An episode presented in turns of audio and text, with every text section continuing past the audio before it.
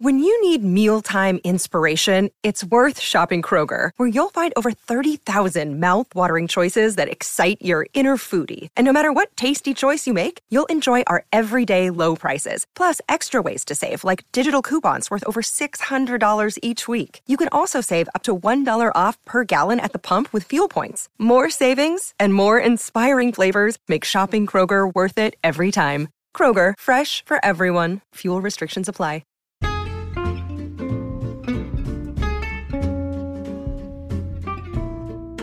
Hello, and welcome to It's a Fandom Thing. I'm your host, Erin Marlowe, and each week I'm joined by a panel of guests to discuss all things fandom and pop culture, primarily from a female perspective. You'll find everything from fanfic to cosplay to Schitt's Creek to Supernatural and everything in between. So put on your favorite piece of fandom merch, set aside that fanfic that you're writing about your OTP, and sit back and enjoy this week's episode.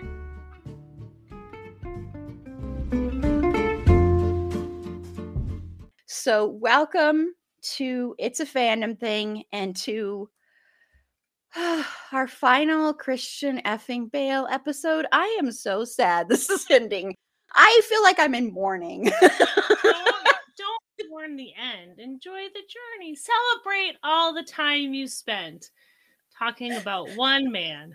Yeah, and watching one man. And no, it's been so much fun. I have enjoyed this so much, and I want to give a special thank you to Carla for going on the journey with me this whole time and being on every single one, and also for bringing our unofficial mascot to life. It's been so much fun.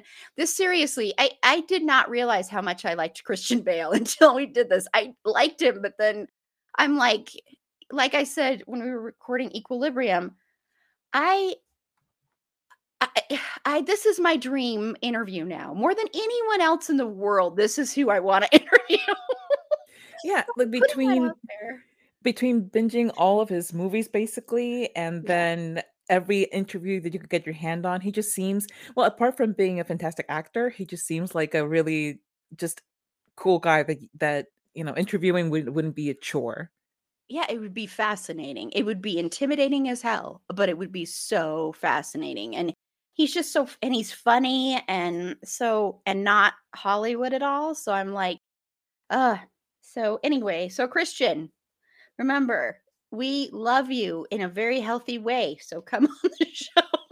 Super healthy and totally normal. Yes.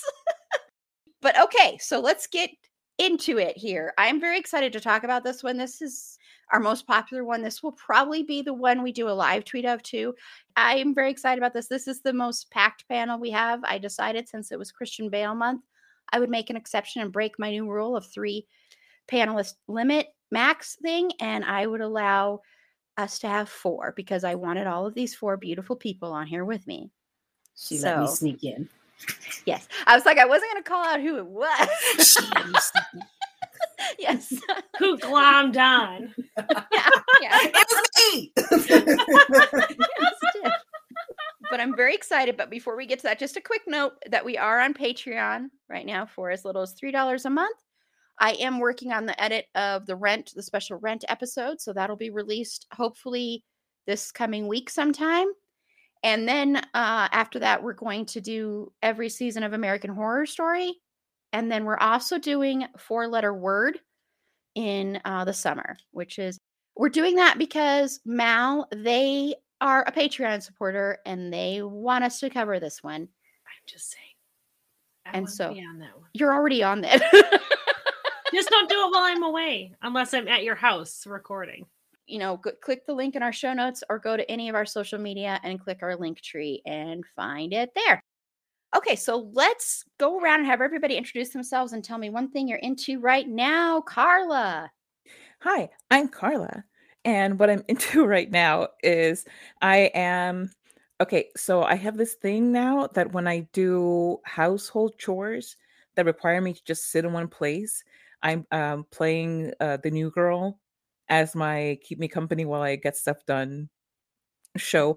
It's my first watch through, so I'm just I'm powering through all of that Zooey Deschanel because the other characters I like. So there we go. I love that's that my thing in pop culture. The New Girl.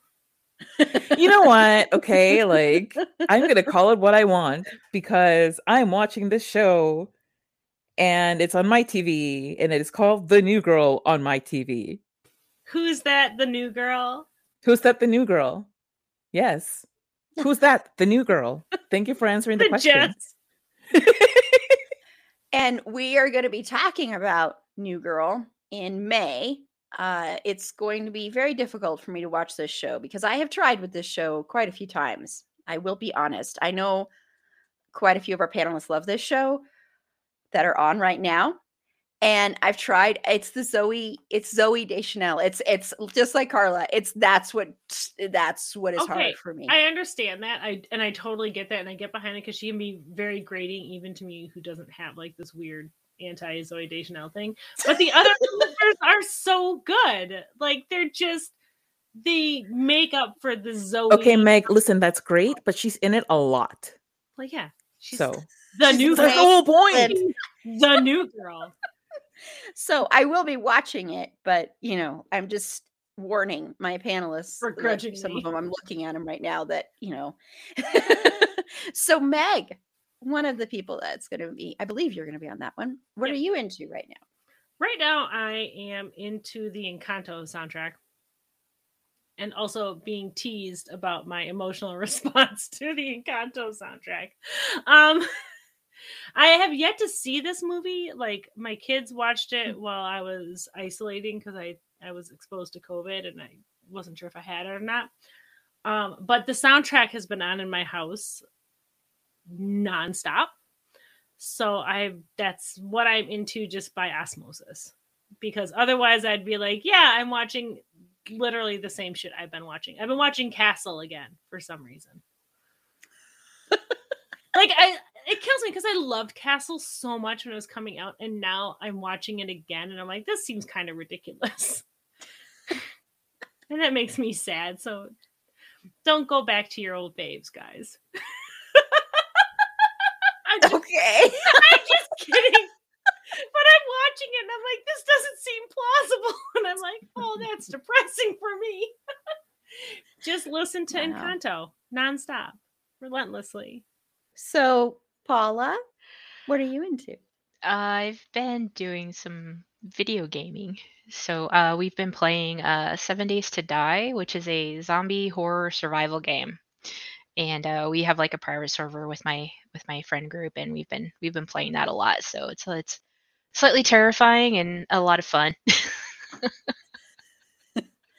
Awesome. Yeah. And you know, Christian Bale loves video games. See, there's a lot of bizarre fact. Awesome actors that really like video games. So I feel like I'm in good company. Yes. You could play video games. Exactly. And Tiff, what are you into? I am back on my Henry Louis Gates love, and he does his genealogical research for his guests that come on. It comes on PBS, and I love it so much. It's informative. It's interesting. It can get very emotional, especially for people who he's done, like Taya Leone. Her mother was adopted, and they found like her mother's birth family, which is really good. So it's really good. So I enjoy it. It comes on once a week. It usually runs like about maybe 7 episodes per season. So, and he usually does 2 to 3 people per hour long show. So it's very interesting. Awesome. And this is Erin, and it's really hard for me I'm not really into anything else. I haven't really been watching much else. All I've been into is Christian Bale and the other stuff I've already mentioned, like Yellow Jackets, the finale. Please watch that show. Again, I'm just going to always talk about that show. You're going to get sick of it, but I don't care because it's the best show on television. Okay, so let's get into The Prestige. And like we've been doing with all of these, let's start, since this is about Christian Bale, let's start with talking about his performance in this. because of course we're going to spoil this, but hey, you've had lots of years to see it, whatever. I mean, it's only 20 years old. Yeah. Yeah. So he has a lot to do in this. So what do you think of Bale's performance, Carla? It is so good and so intense because the characters, all of the characters in this movie are so intense. But particularly his and Hugh Jackman's character are just like, it's ambition, but it's also just hatred and anger that's fueling them. But his performance in particular is so remarkable because he's actually playing two different characters who are twins, and they're leading just one life, which I'm like, why? You know, like, you're both good looking guys.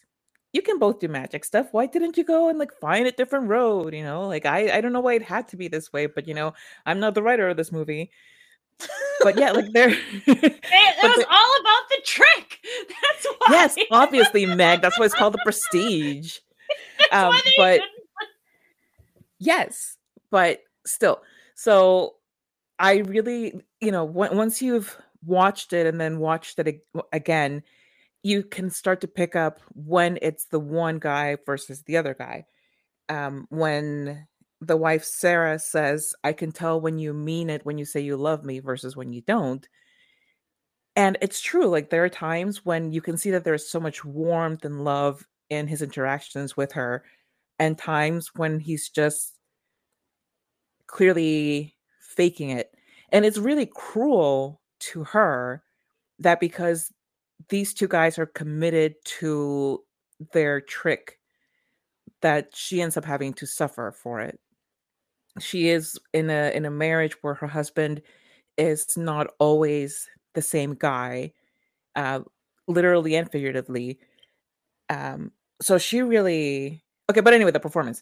So it's just watching him in those moments when he is not the one who's actually in love with Sarah, and the way that he behaves towards her, it's so much colder and more selfish and cruel. And then the other times when he is, there's so much more tenderness and love. It's subtle. It doesn't hit you over the head with it. You know, it's you really have to look for it, but it's done so well. It's just, you know, like I often say, my words of wisdom, it's Bale being Bale. Exactly. It is Bale being Bale. Yep. So Meg, your thoughts on Christian Bale? My extensive experience of working with Christian Bale. Yes. I have, though. I've been this far from him. Before this week, when I watched for the movie for this episode, I hadn't seen this movie in a really long time, so I forgot a lot.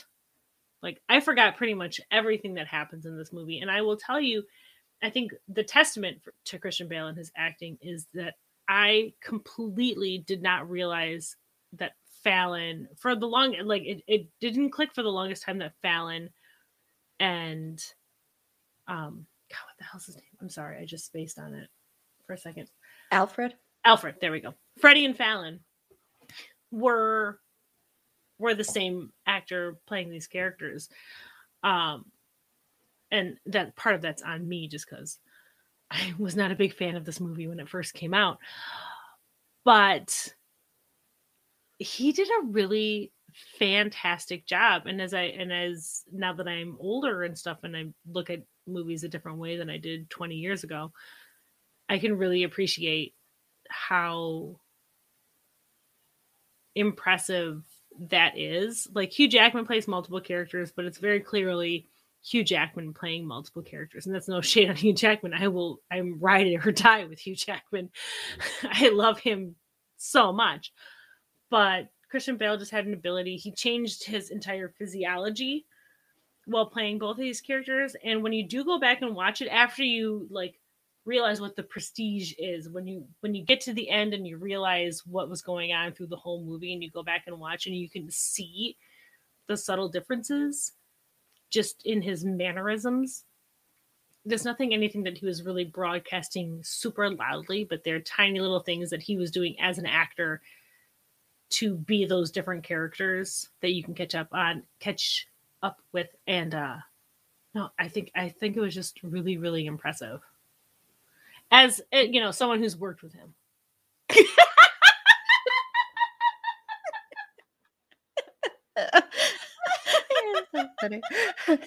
Don't worry. If I was, yeah, I would be doing the same thing if it had been me. So just wait till I interview him. You'll never ever hear the end of it. No, I think I did work on that movie for about 5 days total. So Paula, this is one of those movies that, you know, a lot of times you like put a movie on in the background and you just let it go and you don't really have to pay attention to it. You have to pay attention to this movie, and they even say several times in the movie, are you paying attention? And it's mostly because of, in my opinion, his performance, because it's so subtle, so nuanced, and so good.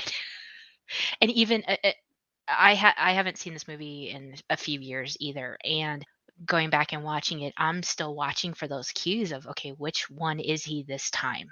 And it's still a little bit difficult to pick up on just because he's so subtle at it. And it's a fascinating character to watch. Yeah. And Tiff, I think I like the way Meg phrased it about the differences in his physiology when he is Fallon. Fallon is, you know, a bit hunched over. He's like holding internally, like he's holding the weight of the world on himself. So he's got like this almost hunchback type of deal. He's extremely quiet. He never talks. I'm like, when the character first comes on screen, I'm like, okay, is he a mute? Is he missing a tongue? What is the problem here? He's not speaking at all. This is odd. And like Paula said, when they keep saying, are you watching? You know, are you paying attention? Are you doing this? Are you doing that? And it's like, oh, you know, at the very end, it kind of is like whacks you over the head. Can't believe that happens. And as you all said, it's totally attributed to Bale's performance in this, because when he commits, he commits. He is a character actor through and through, and you can see that he takes pride in his performance. The differences in how he treats his wife Sarah when he's playing the differences. Fallon is, you can tell, is the one that loves the Fallon twin, is the one who loves Sarah, and is the one who has that softness and that care for her. And Alfred, who is the more boisterous, in my opinion, of the twins, is the one who is in love with the other person that we'll talk about. And the one who Carla mentioned is, you know, very cruel to Sarah, who treats her as, I guess, an obligation. You know, that's basically, you can tell he's not in love with her, keeps her around because he has to, because it appears that his brother has made this commitment to her, and he's just, they're here for the ride. And like you said, Carla, why didn't they just do this as twins? Why all the secrecy? Why all the subterfuge? But I guess, you know, hey, they said, we're going to do this and we're going to ride it out until the very end. They decided to go the hard way, and they really committed. I'm like, okay. They talk about it. They talk about the sacrifice that they're willing to make for their craft and stuff like that. And it's a huge sacrifice, but they wind up, it's not just their sacrifice. Yeah. And that's where the problem comes from. Yeah. But it's one thing to sacrifice your own stuff. Mm-hmm. Exactly. But you sacrificed your kids, you sacrificed your wives, you know, your friendships, whatever else. Let's not forget John Cutter, who is there for everything. He's literally there for everything. And you sacrifice, I mean, my gosh, his like sanity. Well, I think about how impressive this movie is in that it is what its title is. Mm-hmm. Like, it goes through the magic trick. Like, we're taken on a magic trick throughout the entire thing, and this illusion and the prestige at the very end where we get that. And I think that's so impressive, and that hinges on Bale's performance. Yeah. Yep. Like, if Bale was not up to the task, if we could tell at any time really for sure that Fallon and Fred and Alfred were twins, then the jig was up. But and I love how they put these little things in there, like you should be paying attention, like, but we don't want to see that. We don't want to see that stuff. We're too engrossed in the misdirection of the drama and the tragedy. Mm-hmm. And I think it's so clever of the writer, the director, but especially Christian Bale's performance, because without that performance, the whole thing would have fallen apart. It would have been just a mess. Yeah. Agree completely. And, the other way you can tell their differences when you watch it, because I too hadn't watched this in I think since it first came out, honestly. And I remembered what the twist was, but even when I was watching it now, I was like, so is that Fallon guy? Is that who it was? Because I didn't even remember. I was like, when does the twin come in? And is this Fallon guy separate, or is that so so that's how subtle it is. With Bale, with his performance, the other way you can tell the two apart, and this speaks to how good of an actor he is and how subtle he is, the eyes. You look in the eyes, and when he is Fallon as opposed to Alfred, there's a warmth and a kindness, and his eyes kind of seem even older and wiser, and especially when he's around his daughter, and they soften a bit, and then Sarah as well. And there's the scene when Alfred is drunk and they're at the restaurant, the expensive fancy restaurant, and Olivia is there too, along with Sarah, his wife. And Alfred is such an asshole and so mean and cruel to her. And Fallon's sitting there the whole time. And if you watch Fallon's face, you can see how much pain and anguish is on his face because he loves Sarah so much. And you can tell, I really think Alfred was the one who masterminded all of this. I could be wrong, but that's the impression I got. And you can tell that Fallon is like, I don't want to do this. I don't want to hurt Sarah. I love her too much, but I can't give up the jig, even though I think he wants to. And so that just speaks, I think, to Bale's performance too, because that's so subtle. And when you watch it again and when you're piecing together everything, you're like, oh, that's a little hint there too. And of course, every time Sarah says, now you love me today, you didn't love me yesterday. And just watching him with the daughter and just watching his eyes, especially, and the way he holds his body. And that's the way Bale is a physical actor. I mean, he's known for his body transformations. But he transforms the way he walks, even if he's not losing weight or doing any of that. So he just becomes the character. And I think I can't imagine anybody else taking on this role and doing it the same way he did and doing it with the same success that he did. I just frankly can't imagine anyone else in this role. Well, and it's so much the ultimate gaslight when you think about it. To Olivia and to Sarah both. And to us, because they're both playing both of these characters. Sometimes Fallon is Alfred, sometimes Alfred is Fallon.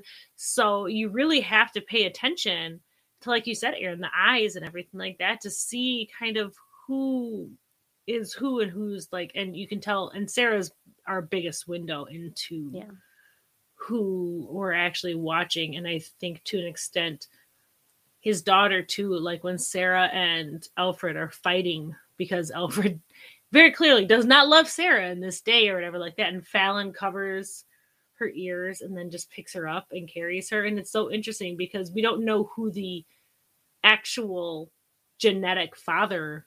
Yeah, I know that. I was going to ask what everybody thought of this little girl is, but she is clearly the daughter of Fallon's heart. Like,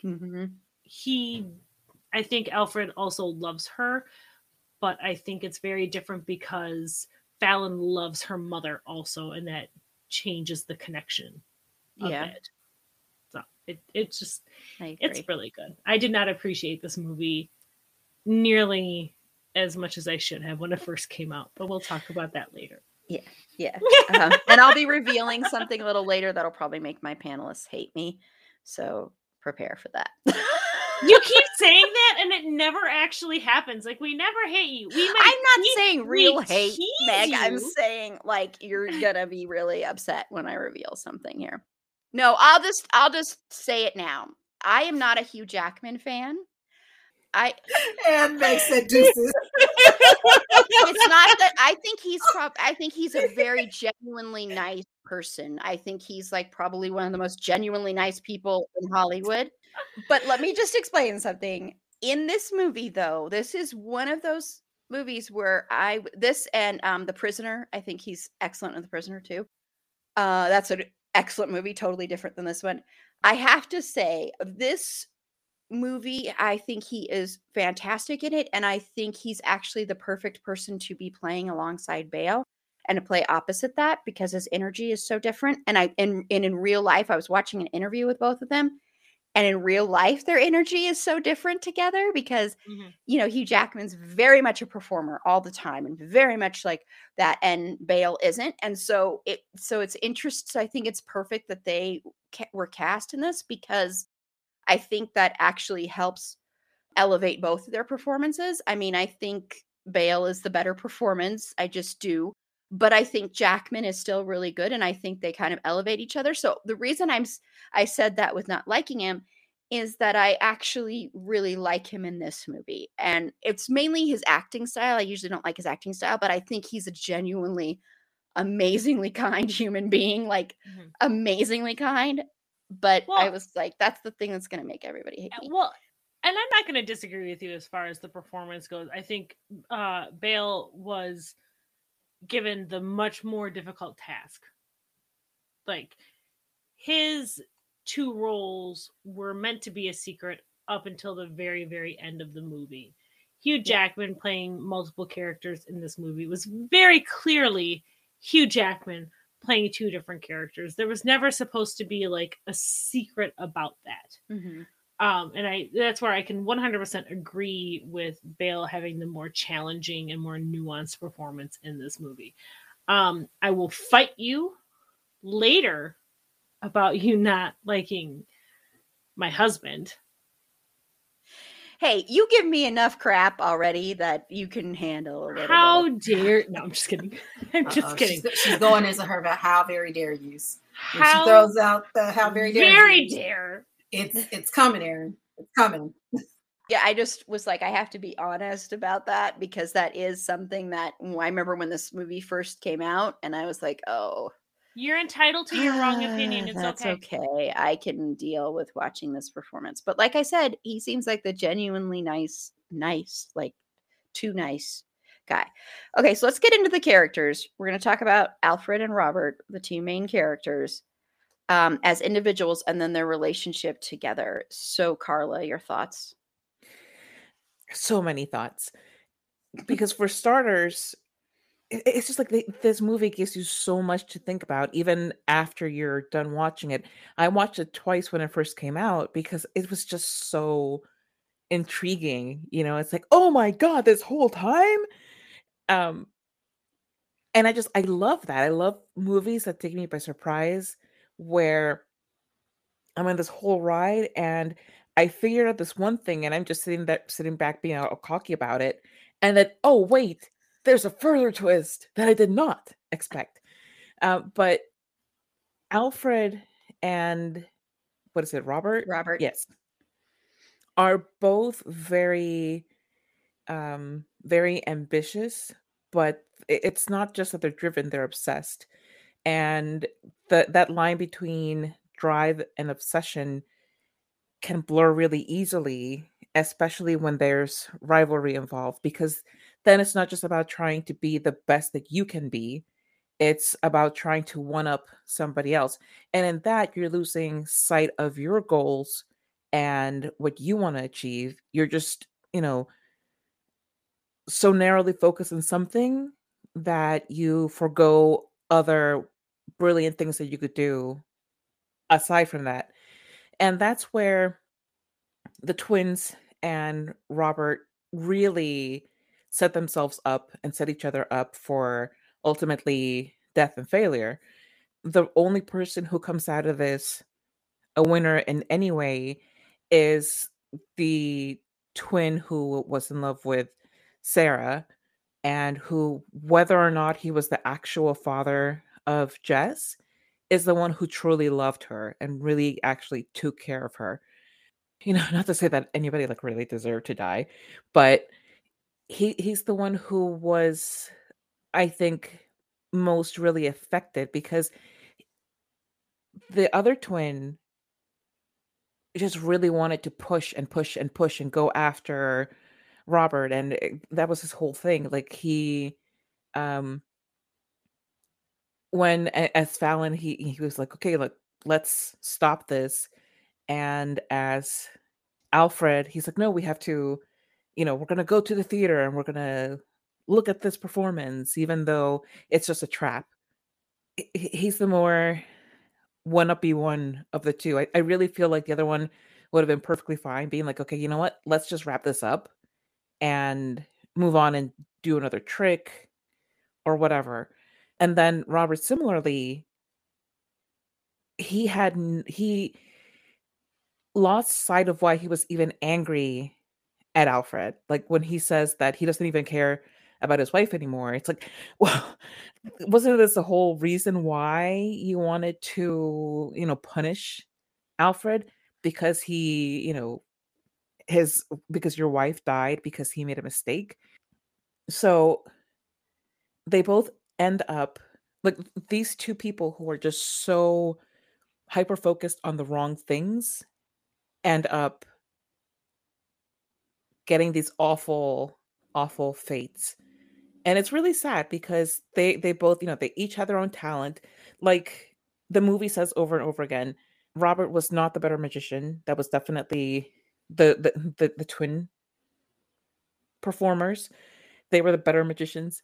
But what he did have was this performance value and this charisma and showmanship. He was fantastic at commanding a stage.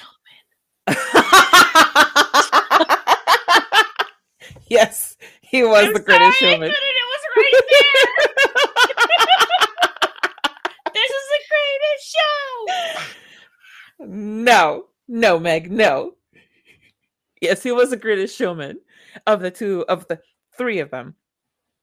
But and I do wonder if the not so callous twin was the one who was the face of their act in the beginning. Mm-hmm. And then when they required more charisma, the other one stepped in, because you do see that he has just more oomph to him.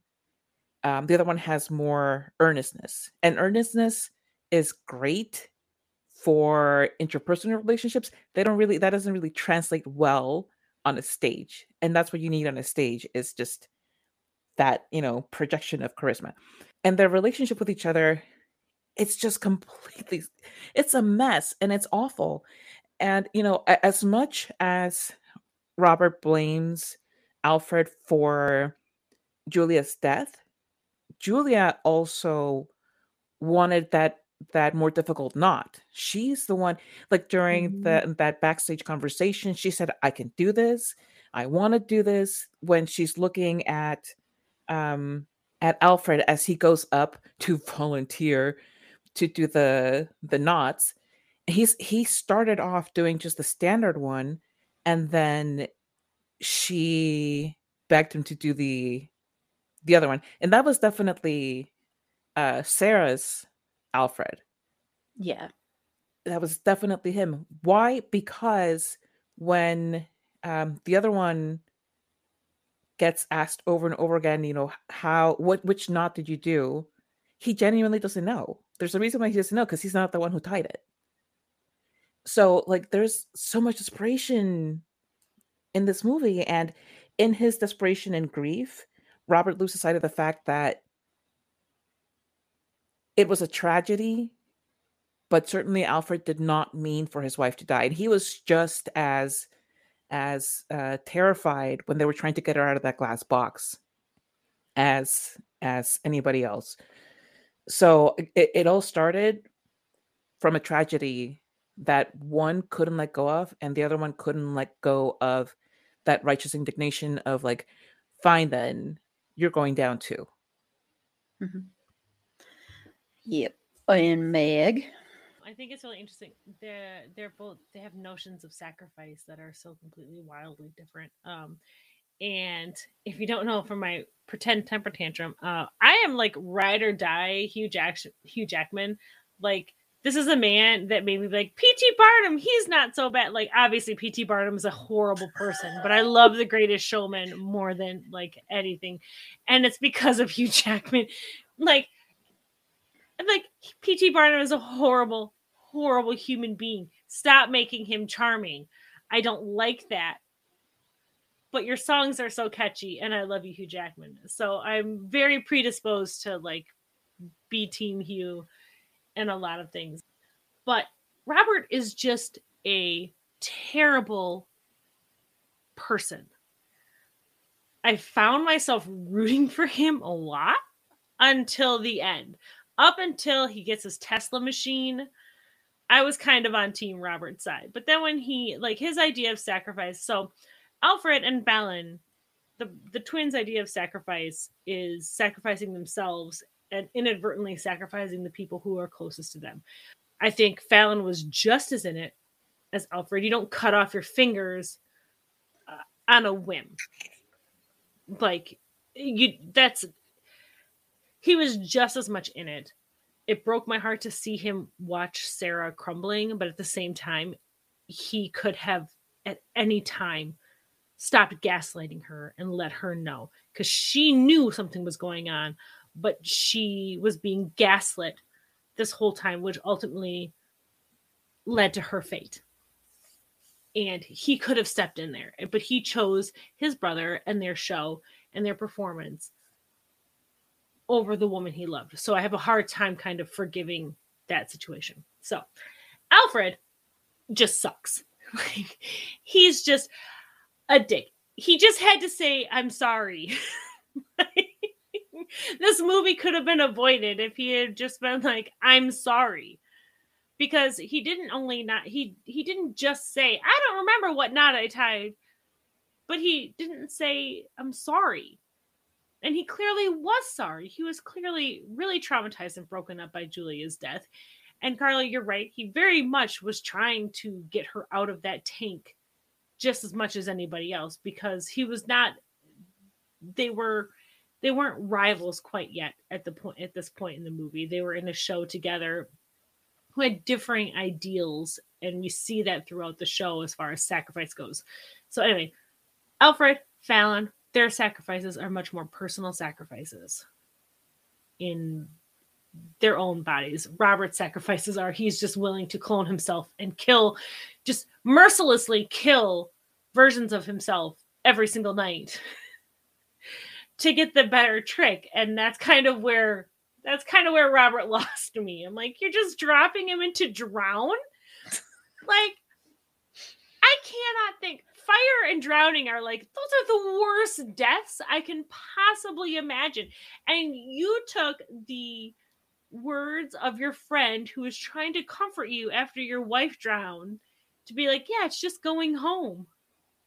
To think that you were being somehow merciful to these men that you're just dropping into a water tank and then just throwing off into a warehouse. It's a mess. Not like somebody sent your puppy off to the farm. You know what the farm means. Yeah. I mean, we always know what the farm means. It's not a literal farm, but it's just,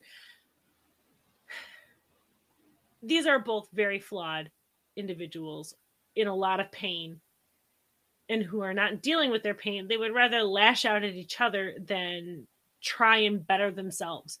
Neither of them want to just be the better act through their own self-improvement. They want to tear the other person down so they can be better rather than just being better. I think Alfred and Fallon are further along in that path. Like, they are, their whole thing is they want to create a trick that will confound other magicians, which is like the ultimate high for a magician. And Robert is just on a revenge path. And their relationship to each other is just obsessive. Like, so deeply obsessive. Robert sends a woman he loves away like chattel to Alfred, and then gets surprised when she doesn't take kindly to that notion.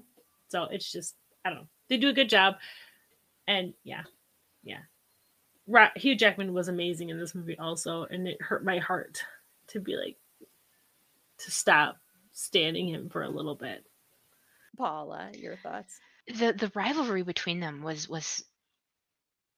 like Carla makes it. It was obsessive. It was toxic, and it was really interesting because when everything started, you were kind of rooting for Hugh Jackman's character, for Robert, because you felt he had been not wronged necessarily, but he'd lost his wife to this horrific accident, and you felt bad for him, and you knew that Alfred had done something that he shouldn't have in that performance, even though Julia had encouraged him to do it. But it turned as soon as Robert went to that first performance of Alfred's and sabotaged that trick, that's when it started turning. Like, okay, he's a despicable person as well. And it took me so much longer than that. Oh, no. As soon as he did that, I was like, no, I understand he was in pain from losing his wife. He was upset. But as soon as he went to those extremes to hurt another person because of his anger, I was like, okay, now you're going a little too far. And then it just kept going. But Alfred and Fallon, they weren't exactly good people either, because of, with his wife, gaslighting her, and at any point that there was no trust there. They could have told her their secret and trusted her to keep it and been a part of it, instead of shutting her out and putting her in that horrible situation with not really knowing what she's going to get from one day to the next. And none of those three really were ultimately likable or good characters. Good people. And it was, and they were all making sacrifices. But I was just thinking about this. The sacrifice that Robert was making was really, and when you think about it, horrific, because he wasn't sacrificed.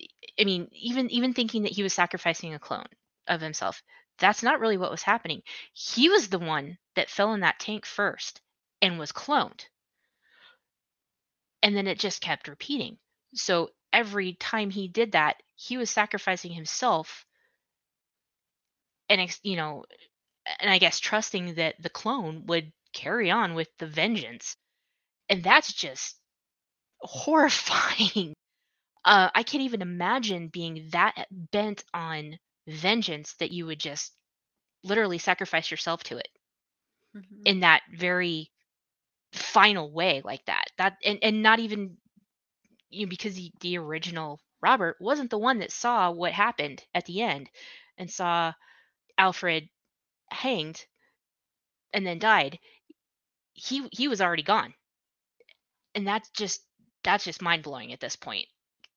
There's still these little things every time you watch it that you pick up on the whole movie from all of their performances, and it's one of the reasons why this movie is so fascinating. And because I don't like magic shows. They bore me to tears. There's nothing interesting. I know it's an illusion. I know there's a trick to it, so it doesn't interest me.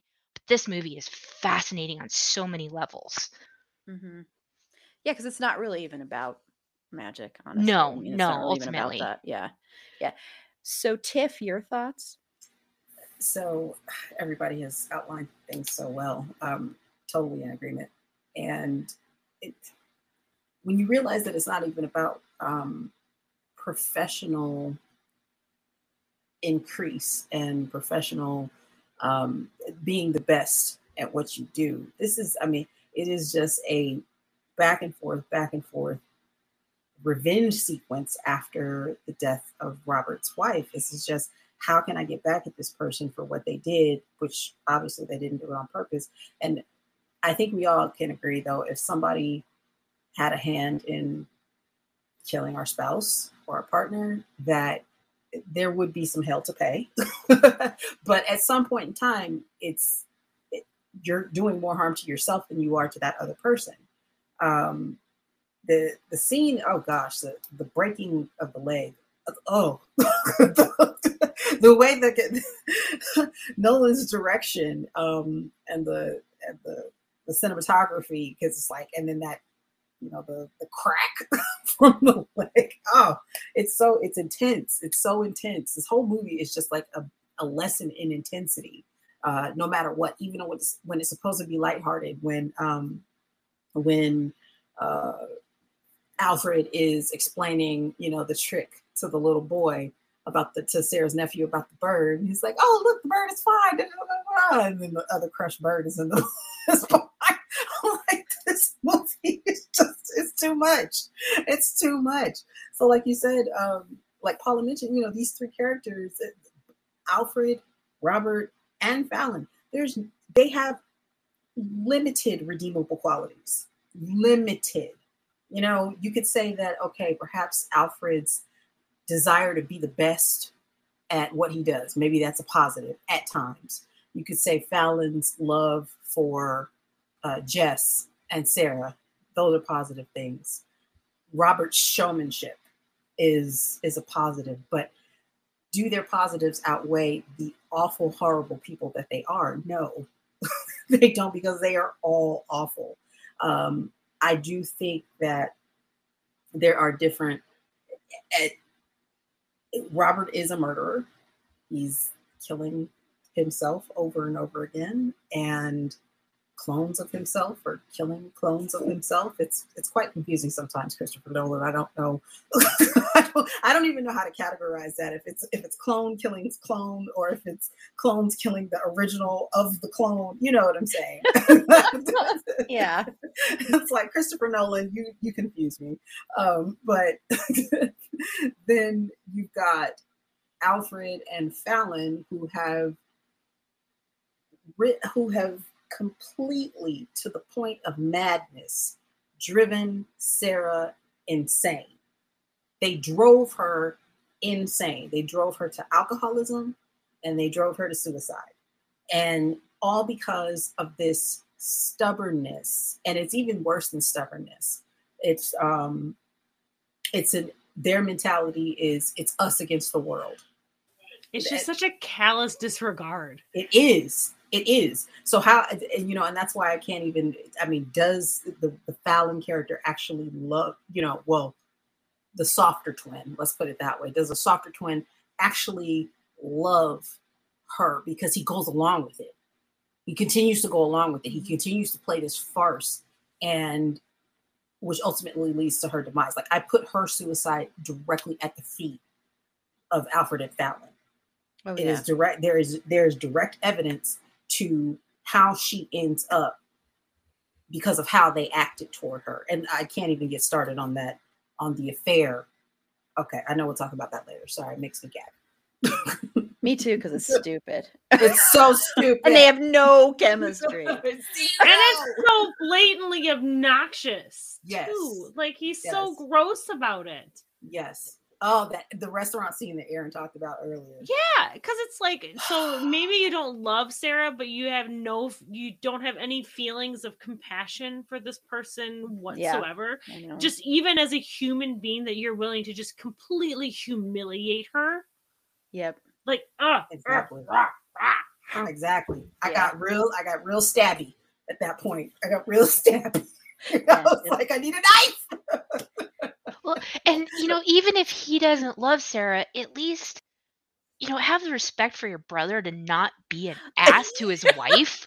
I mean, come on. That's true, too. Yeah. Yeah. Oh, and I think it is so messed up when you could, like, they couldn't just be like, hey, Sarah, we're going to tell you this. You can't tell anybody else. Two of us. Because then you have the whole conversation of consent, because she is not consenting. That's true, too. Yes. To be in this bigamous relationship or poly relationship that she finds herself being in. And you're right. They gaslight her into alcoholism and suicide, because she's like, I know you're two different people, but you're also, you can't be two different people, because who hides a twin? Yeah. Normal people don't do that. Normal people don't hide twins. And the thing is, still team Hugh Jackman. They're both awful. The thing is, she would have probably been fine with it and gone along with it. That's the thing, because she loved him, and she wanted a family. Yeah, and she would have been fine. She was like intrigued with him from the beginning, so it's like, it's not like she wouldn't have gone along with it. I think she definitely would have been okay with it because she wanted to know his tricks, and she kept wanting to know what the prestige was all the time and every magic trick he did. So I think she was very trustworthy. I think she would have been fine with it.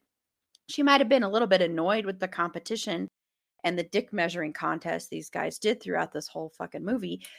But I still think she would have been okay with it. So yeah. And Mal asked if, and I'm assuming this is for Robert, is he murderous or suicidal? I think he's murderous. Oh. I mean, no, he's mostly murderous. I think he's murderous. Because a lot of murder. Yeah, I mean, him dying is just a thing that he had to accept as part of his desire to bring down Alfred. Like, it's like, okay, well, I have to die a few times for this to happen, but I'm willing to do it just to clown this guy. Well, and it's so, and like, it's murder. Yeah, it's so messed up because even like at the end when he's finally actually dying because he gets shot and he doesn't, or when he's talking to Cutter and Cutter tells him, oh no, it's agonizing to drown. Mm-hmm. Because obviously you only drown once. So he's never actually really sacrificing himself. Like his clone is always sacrificing somebody else. And he says sometimes he was the man in the box, sometimes he was the man in the balcony. So sometimes I feel like they switched out a little bit. It's just so messed up. And he just was so unfeeling and so blinded by not even vengeance, because he didn't even care about his wife anymore. He just had to be better. And he couldn't be better on his own merit. He had to just tear down the professor. He had to be better. Right. But he had to be better. And his final gambit was leading people to believe that Alfred killed him.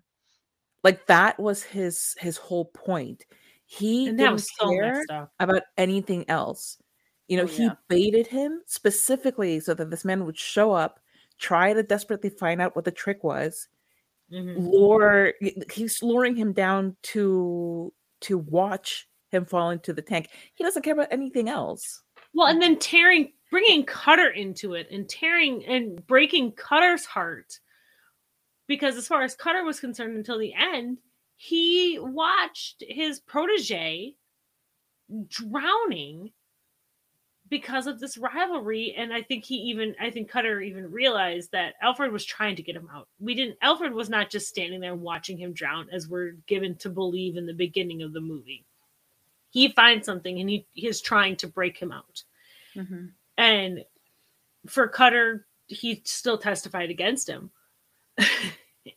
But all three hurt so many people in the name of what I think this whole movie is about is obsession. It's just completely about obsession. They're both obsessed with different things, and you know, they're both horrible people. I wasn't rooting for either of them any of the times, except for I was rooting for Fallon before I knew who Fallon was. And I was rooting for Jess, and I was rooting for Sarah. And I didn't care about anybody else, honestly, as far as like thinking like they should win. I thought Robert was an egotistical ass from the very beginning. He did not care. He cared about his wife to an extent, but he also wanted ownership of her. I mean, she wanted to have a say in the way they did the magic tricks, and he didn't want to have any say. And I know a lot of that was concern, but I also feel like he was very controlling. He wanted to be the best, so that was his obsession. And when she died, I honestly do not think he would have forgiven. If Alfred would have said, I'm sorry, I don't think he would have given a crap. I still think he would have been just as obsessive. Apology would have done nothing for him, because even if it had happened where even Alfred hadn't tied the knot or done anything, I think he would have blamed Alfred no matter what, because he was looking for someone to blame. And then he turned that into obsession, where he even says in there he doesn't care about his wife's death, that it's not even about her, because it's not about her at all. It's about being the best, besting Alfred, because he's in competition with him, because he knows Alfred is the better magician. He's just the better showman. And so he wants to be able to combine that two and be the better at both of them. And so he's trying to figure that out. And so that's his obsession. And so that's really what this movie boils down to, is these two men's obsessions and how they tear everybody around them apart, even the people that are alive. I will say, of the twins, the one to survive, I think, is the better one to survive, because I think that's better for Jess in the long run, for the daughter in the long run. But they're both horrible because they did this horrible thing. And imagine Jess when she grows up, and if she finds, when she inevitably finds out about it, which I'm sure she will, imagine her heartbreak of knowing this is what happened, you know, and how confusing that must be to her too. So it's also gaslighting your own daughter, and it's a horrible thing to do. And, you know, they're both just not very good men. And I, you know, and in a way that's kind of what I appreciate about this movie, to be honest, because you don't have like a hero among the two. It's not saying one man is better than the other, because they're not. They have their own obsessions in the own way that they show them throughout.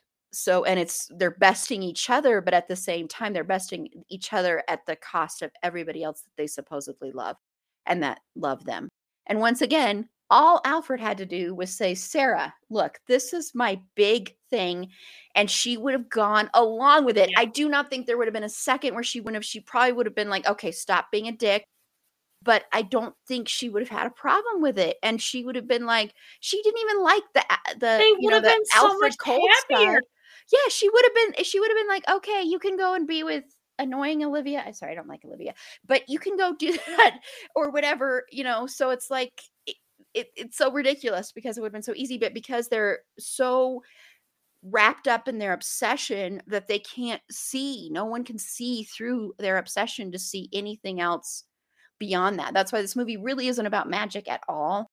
It's just about that obsession. So. Okay, round two. Name something that's not boring. A laundry? Ooh, a book club. Computer solitaire, huh? Ah, oh, sorry. We were looking for Chumba Casino. That's right. ChumbaCasino.com has over 100 casino-style games. Join today and play for free for your chance to redeem some serious prizes. ChumbaCasino.com. No purchase necessary. Void where prohibited by law. 18+. Terms and conditions apply. See website for details. We're going to go to the other characters. I want to do the women first, because we've been mentioning them a little bit. And I think it's important to talk about the women in this film, because I'm very mixed on the way women are treated in this movie, as with a lot of Christopher Nolan movies. So let's start with, we'll talk about Olivia, Sarah, and Julia. We'll just talk about all three of them. Who Olivia is played by Scarlett Johansson, which might be part of the reason I don't like her. I don't know. And we had mentioned a while ago, we were talking about on here how much we love Piper Perabo and how nobody ever mentions her and talks about her and what an amazing actress she is. And that's who plays Julia. She's not in here very long.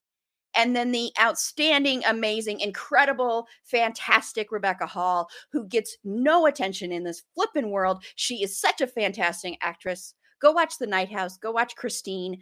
Go. She is so flipping good. Okay, sorry. I just had to get that out, because she deserves a lot more adulation than she gets. So, and it's amazing, because I always forget that she is actually British and she's not American. But yeah, so let's talk about the women in this film.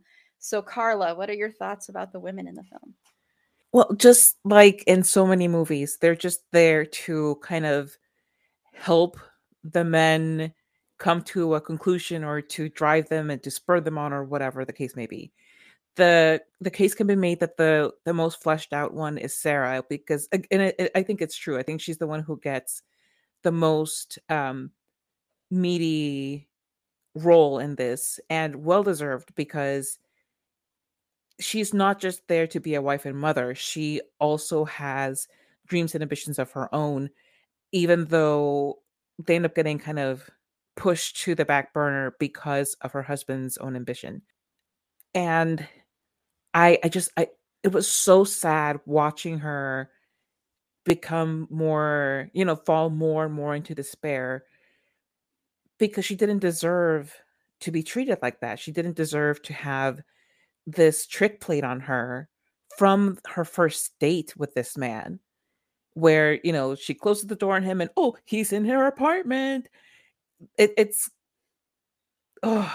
so mean. It was so mean of them to do this. I don't know if, you know, the one actually had like the love at first sight, and it's like, okay, bro, I'm going to take her out. And it's like, okay, bro, but I'm going to sleep with her. Okay, cool. Like, how does that work out in their minds that it's fine to do this to somebody, to another human being? Like, why did it ever seem like an acceptable thing in their minds? So she just deserved so much more. Both she and Julia are sacrificed for the men, for to give them something to do or to grieve about, or, you know, whatever. Because Julia, she was bright and she sparkled and she knew what she wanted to do, but it's a man's world, and definitely more so at that point in time in a boys' club of magic where women are just allowed to be pretty. And that's exactly the position that she was in. She wanted to do more in that small space that she was given. It's like, okay, you get to be pretty and not drown. Okay, cool. So I'm going to get out of this really complicated knot, though. And I could definitely do it. And, you know, the fact that that Cutter and Robert both vetoed the idea of her and Alfred practicing with a more difficult knot, that right there is a big reason she died. Because if she had had the time to really practice that and not just go for it live, she may not have died. And so, like, the men's need to control the women's worlds and ultimately their fates, it's a recurring thing that I think movies kind of end up doing, that they don't necessarily know what they're doing, because they want to show it as like, okay, this is just what needs to happen to drive the story forward. Okay, but you're basically just stating what we already know, that to you, women are disposable. And that's the story on Julia and Sarah. Now, Olivia, she's just there to be the mistress. She's there to, because, you know, if you can't die for a man, then at least you can screw him. Like, be good for something. You know, it's like, give him a child, give him something to cry about, or be hot. And that's it. Those are your, that's where you can shine. And that's the only way you can shine. Olivia, listen, Scarlett Johansson, not as great as people like to say that she is. She's an okay actor. She's okay. It's not like I can sit there and be like, wow, she really brought out all of these different things in this role. No, she was just hot. That's it. The character falls in love with the one guy and then falls in love with the other guy. And that's, I think, just the movie trying to say that this is yet another example of them one-upping each other, and how this one guy got cheated out of something else. So again, it's just using her as an accessory for either man, whoever has her at the time. But yeah, like, it was really messed up that she just goes and sits down at the table knowing that she's sleeping with the dude, calling him Freddy in front of his wife, and then being like, why is she mad at me? Okay, come on. You cannot be this clueless. Just, oh, I did not care what happened to her at all. Yeah. I would have flipped every table in that restaurant. I'm sorry. I know, man. She was doing it like in a way that was like rubbing it in her fucking face, man. Even going was so messed up. Yes. Yes. Like, hey, I'm going to go have dinner with my wife. You should come along. I'd be like, right. I got to wash my hair. Okay. Yeah. It's like by this time you know you're a mistress. your side, right? Your side chick. Have some decency, though. Be the subtle about it. Yes, damn. But there was no subtlety. And the two men are just like, oh, we're going on a date night with our girls. What in the hell? The whole thing was so messed up. But yeah, I did not care about Olivia one way or the other. I was like, why couldn't she be the one to die for man pain, not Sarah, if somebody had to die? But that didn't happen because clearly she did not matter to the writers even as much as Sarah kind of did. Enough man pain. There was no, you know what? It was just the right amount of man pain. And Scarlett Johansson, they were like, you know what? Two is enough. We've killed two women. We've done our job. No more killing the women. This one will let live. In the sequel. It's yeah, exactly. We'll kill her in the next one. It's fine. We'll get her eventually. Prestige 2. Yeah. It's just card tricks in a bar. Yeah, I'm a little more charitable to Olivia, I think, than a lot of people are. I think all of these women were sacrificed to Robert and the brothers. What the hell's their last name? Baron or something? Yeah. Mm-hmm. To their obsessions and ambitions. They were all sacrificed. Olivia did not hop into this to be a mistress to anybody. She was looking for a job. She fell in love with Robert. He never actually really let her in. So she was loving someone who was obsessive and not really there. And is that on her a little bit? Sure. But you fall in love with someone and, you know, it happens. And I think she was legitimately devastated that he sent her off to be a spy and to do whatever she needed to do to get involved with Alfred and to figure out what was going on. She was sacrificed, maybe not her life, but her body and her autonomy. And she was basically sold like a piece of meat. And I feel like that's something that is glossed over a little bit because Julia and Sarah both die, but Olivia was also collateral damage. And she was also in a position where she didn't have any power. She wielded the power that she did have. Do I think she was a great person? No. Do I think she should have gone to that dinner? Hell no. Like, holy shit. And then she gets there. She goes, oh my gosh, why is this so dramatic, you guys? I'm like, I don't know. Maybe you're at your boyfriend and his wife at dinner. Why is everybody upset with me? I don't get it. I don't understand. And she Frenches him at the table. She doesn't really do. She licks his dick. No. I didn't say the whole word. Doesn't count. Julia breaks my heart, but it's also a lot of her own ambition is kind of what caused her downfall because she was insistent. She's the one who insisted that he use that knot that they hadn't practiced in the live show. And frankly, at this point in this show, what does it matter what kind of knot you use? He is clearly a plant. It doesn't matter if it's a slip knot or anything. He can pretend it's super duper secure and you're fine. You don't have to have the more challenging knot. But at the same time, she was dealing with all of these men and fucking men. That's the other thing about this movie. Men. But the one who really breaks my heart in this movie is Sarah, because that was the most tragic thing I think about this entire movie, because her death was so preventable. It would have taken one conversation.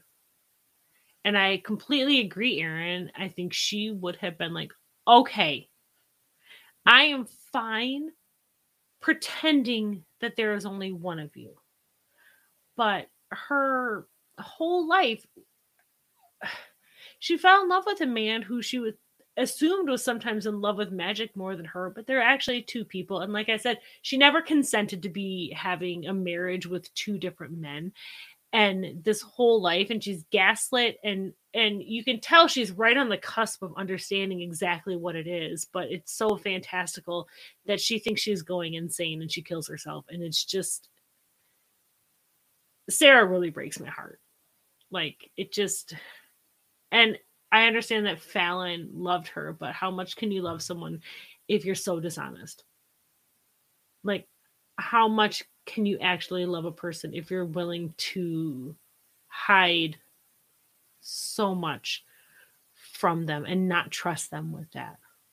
And it just, I think she was really the only, her and Jess, I feel like, were the only two that I really, really felt heartbroken for when this movie was done, because they really were collateral damage. They had no idea what they were getting into. Olivia at least knew what she was getting into when she was sent to go spy on Alfred. And then, of course, she falls in love with him, too. I don't know why. None of them have redeeming qualities, except they're both hot. That's all it takes, Meg. That's it. That's all you need. That's all you need. It's a six-pack and to brood. And to brood. Give me a tragic backstory and a six-pack. I can have all the women. That's all it takes. Paula, your thoughts on the women? To piggyback a little bit on what Meg was saying, also, how much can you love somebody if you're going to stand by and watch them be abused? Exactly. That's basically what was happening. Yes. Yep. And that's just what's part of what's so heartbreaking about it, because she was so smart in the fact she basically had it figured out. She just wasn't sure exactly what it was, but she knew. Mm-hmm. And I think with Olivia, I think that character was just unnecessary, to be honest. She didn't really add anything, mm-hmm. except for more conflict for Sarah and Fallon and Alfred. And that was odd too, because when you see her with Robert, she seems very understanding, and the fact that he's still supposedly mourning his dead wife. But then when she's with Alfred and Fallon, she's very callous towards his wife. And that just didn't really make a whole lot of sense to me. And I didn't feel like Olivia really added anything to the movie. If she hadn't been there, it wouldn't have changed anything, I don't think. Yeah, I think she was added just to create more conflict and to further gaslight Sarah. Yeah. Because on Sarah's got one hand, her husband telling her, no, there's nothing going on between me and Olivia. And then she goes to this dinner where he's basically like flaunting her in front of her. Yeah, flaunting the mistress in front of her. Mm-hmm. And with Julia, that was a hard scene. She was basically trying to prove herself by wanting to do that knot. And yeah, if they hadn't decided for her that they didn't need to do that, she would have had the time to practice it and be as safe as something like that could be at that point in time. But she was also the one that was really doing all the work in that trick to begin with. So why are we not listening to her? Oh yeah, because she's a woman. She doesn't know what she's talking about. You know what? So she's just there again to look pretty. Like the magician is just like, I present you this girl. Yeah. These two men are going to tie her up, and then she's going to get out of it. Yeah, he literally just walks around the tank and is like she does all the work. Vanna White thing. And she's the one who does all the work. Yeah, exactly. And so maybe listen to the one that's actually doing the work. I don't know, but no, yeah. And Tiff. Okay, so Julia. Yeah, I think Julia did have, like you all said, she did have designs of being seen as more than just a pretty face, as more than just a sidekick to the magic. She wanted to be seen as a competent part of the actual show. Like, she is part of the show, not just the side piece of the show. And, that did lead to her demise. Like, I mean, hey. If I'm sitting in an audience and I'm seeing somebody get their hands tied into a knot, put into a tank, and then they have to get out, I'm going to impress no matter what. I don't care what the knot looks like. What am I? You don't even have to tie into the knot. Drop them in a tank, and if they come out, I'm pretty excited. No, I mean, what are we, sailors? Do we know what a knot is? you know? Yeah. No way. I don't care. I think it's impressive either way. You got out of the tank. Wow.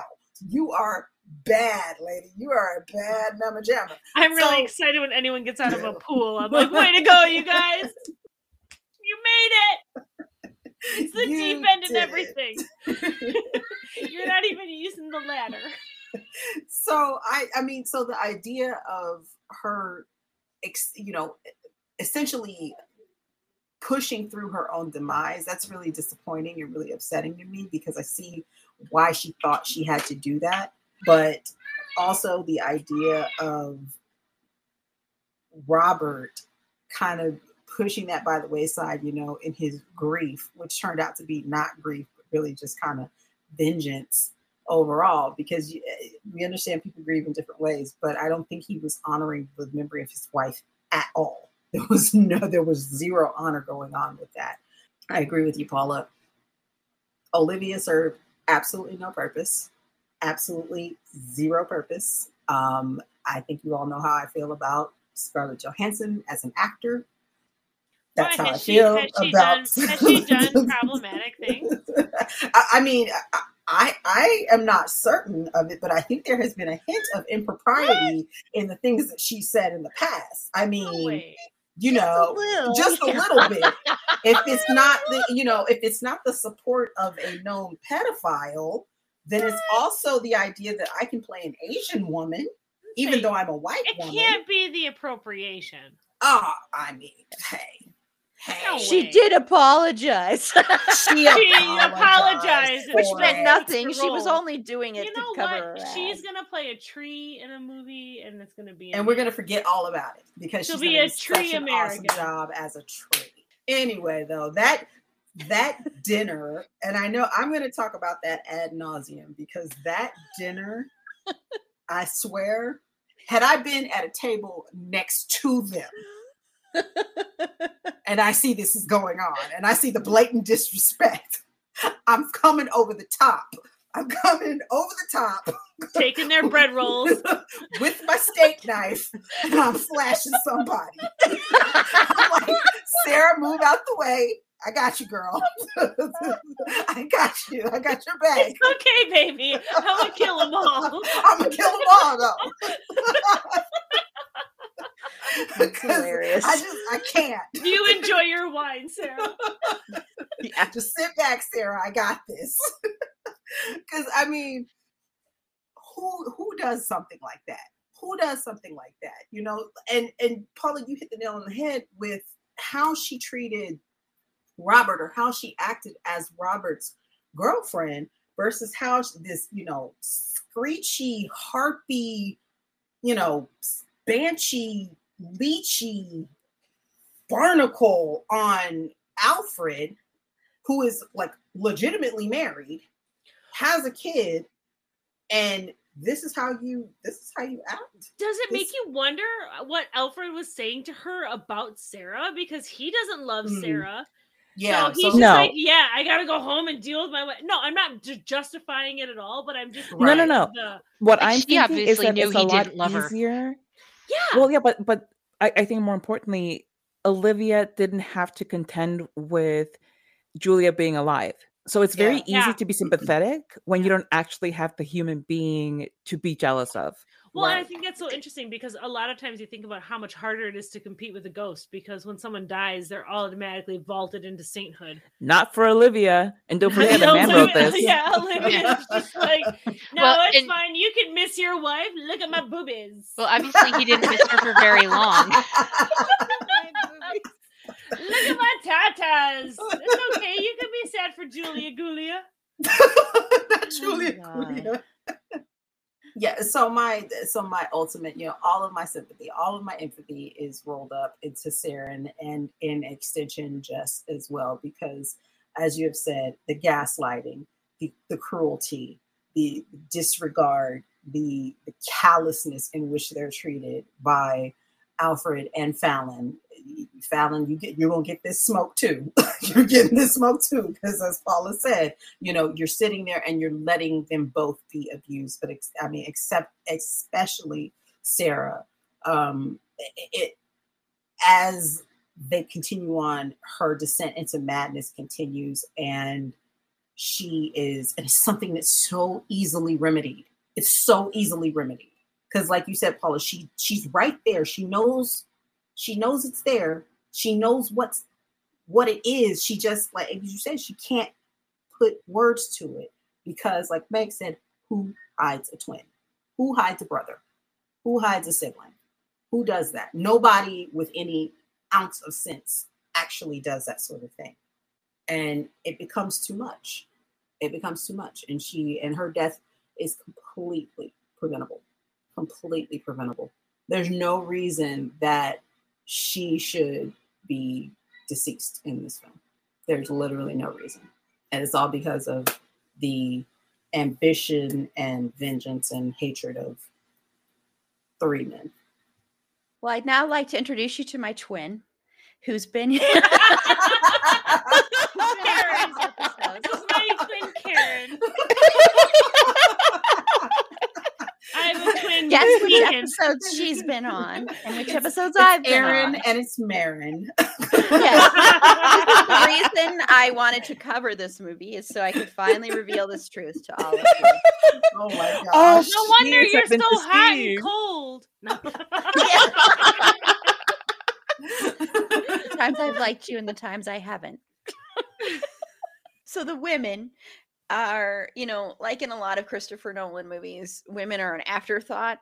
And I do want to say, I think it's just what really pisses me off about this movie. This is like something that pisses me off a lot in movies, certain movies, is Rebecca Hall is definitely the biggest. She has the biggest role here. She's in here the most of all the women. And she's not billed first among the women. It's Scarlett Johansson. And I that may seem petty, but I don't think it is, because she deserves more credit, and it's just because they were banking on the billable star. I get it; it's a business, whatever. But that really irritates the hell out of me, because she is really, honestly, if you look at it, between her and Cutter, they are the two biggest supporting characters in this whole movie, and so it's really frustrating to me that she didn't get the same respect. I don't think it just plays into her character, but it's because she's not blonde. And you got to look at 2006, and this is like ScarJo's. Like I know. That's what I'm saying. That's what I said was because the bankable thing, but it still is annoying, and that happens all the time, and it is so frustrating to me. Anyway, I just wanted to say that because it irritated me again in this when I was watching the end credits, and I was like, So I'll do the Olivia is my least favorite, and Olivia is just thinly written. She's just not really written very well. She's just written to be there as eye candy, really. And, you know, regardless of ScarJo and her talent or no talent or whatever, it still is a poorly written character, and it wouldn't matter who was playing it. I mean, it's really like she's just eye candy, and she's just there. And frankly, honestly, I don't think she has chemistry with either man in this movie. So it's like I could not believe either relationship. I'm like, she's seriously? Busy having chemistry with herself. Yes. Yeah. And her tree friend.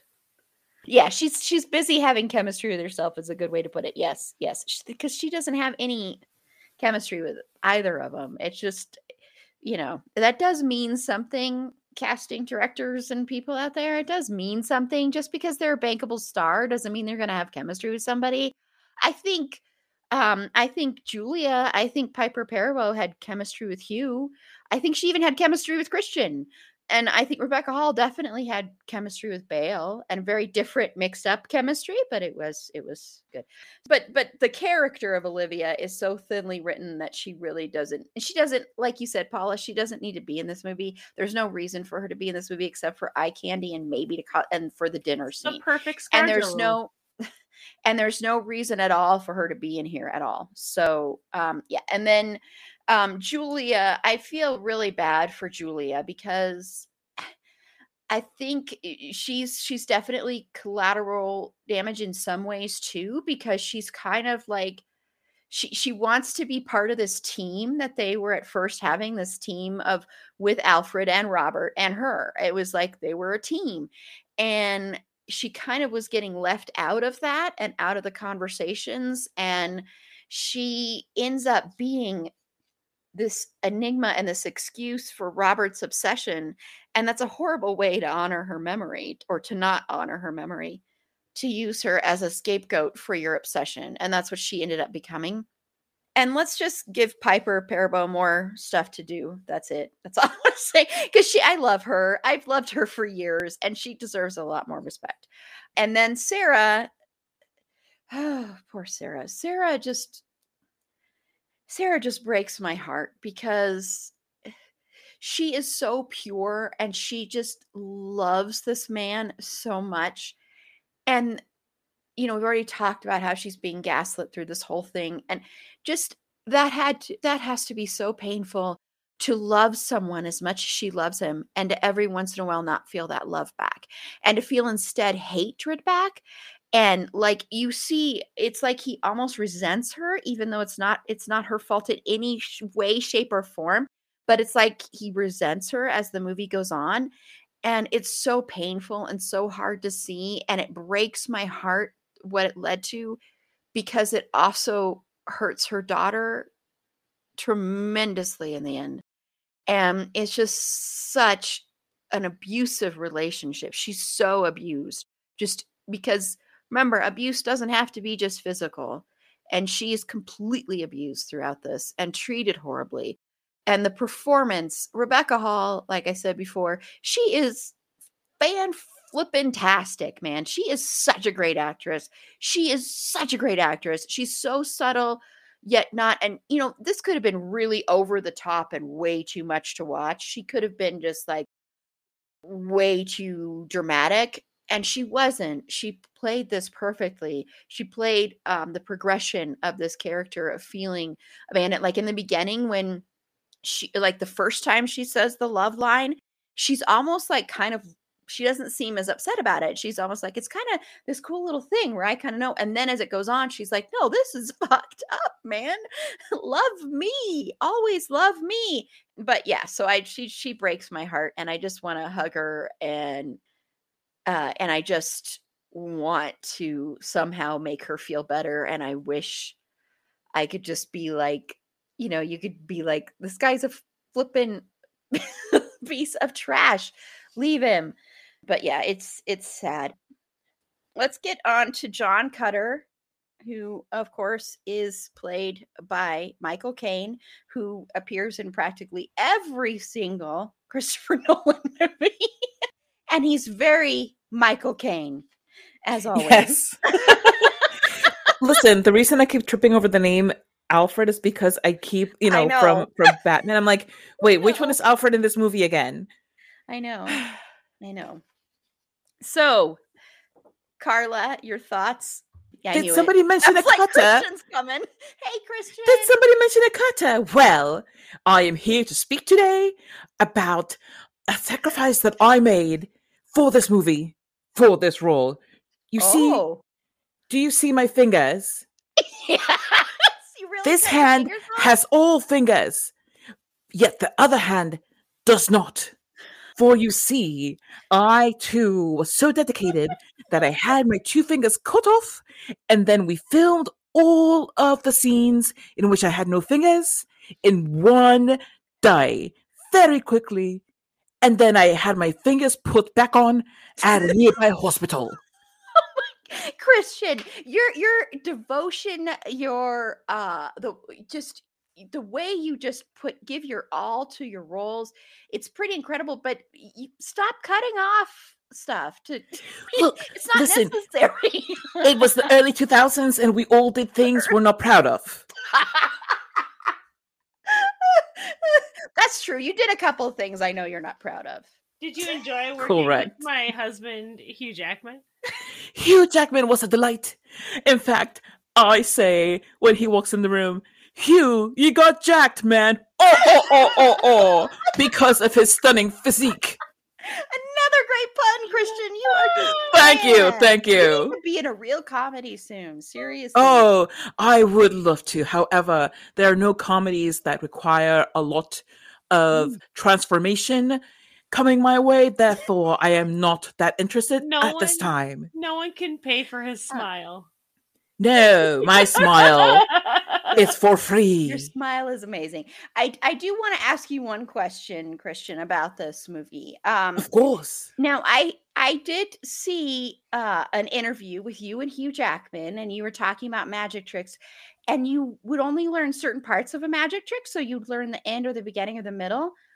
And you wanted to learn more. I know you said that because you wanted to go to child's parties to, for your kids and be able to do magic tricks. Both of you did. So have you since then, have you learned any magic tricks that you might be able to share with us? Or you can share them next week. I won't say the B word, but you can share them next week. Thank you. But yeah, because I know the Welsh tradition. I know, but. Of course. So were there any magic tricks, Christian? I cannot reveal until I am in another film that requires my talent in that way. And then you shall know it all, Erin. You shall know it all. I like how she's Erin. I know. I love the way Christian says my name.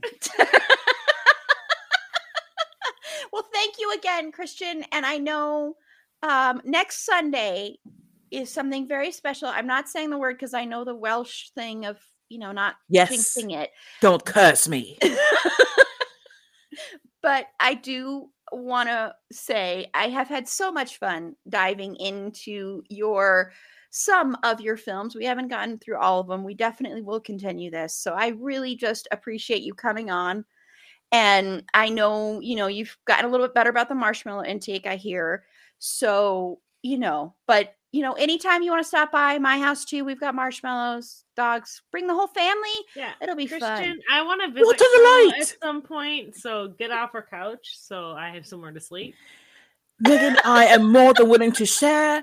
I am on a thin side these days. Therefore, there will be plenty of room on the fold-out sofa. Last time I saw you, I was pregnant.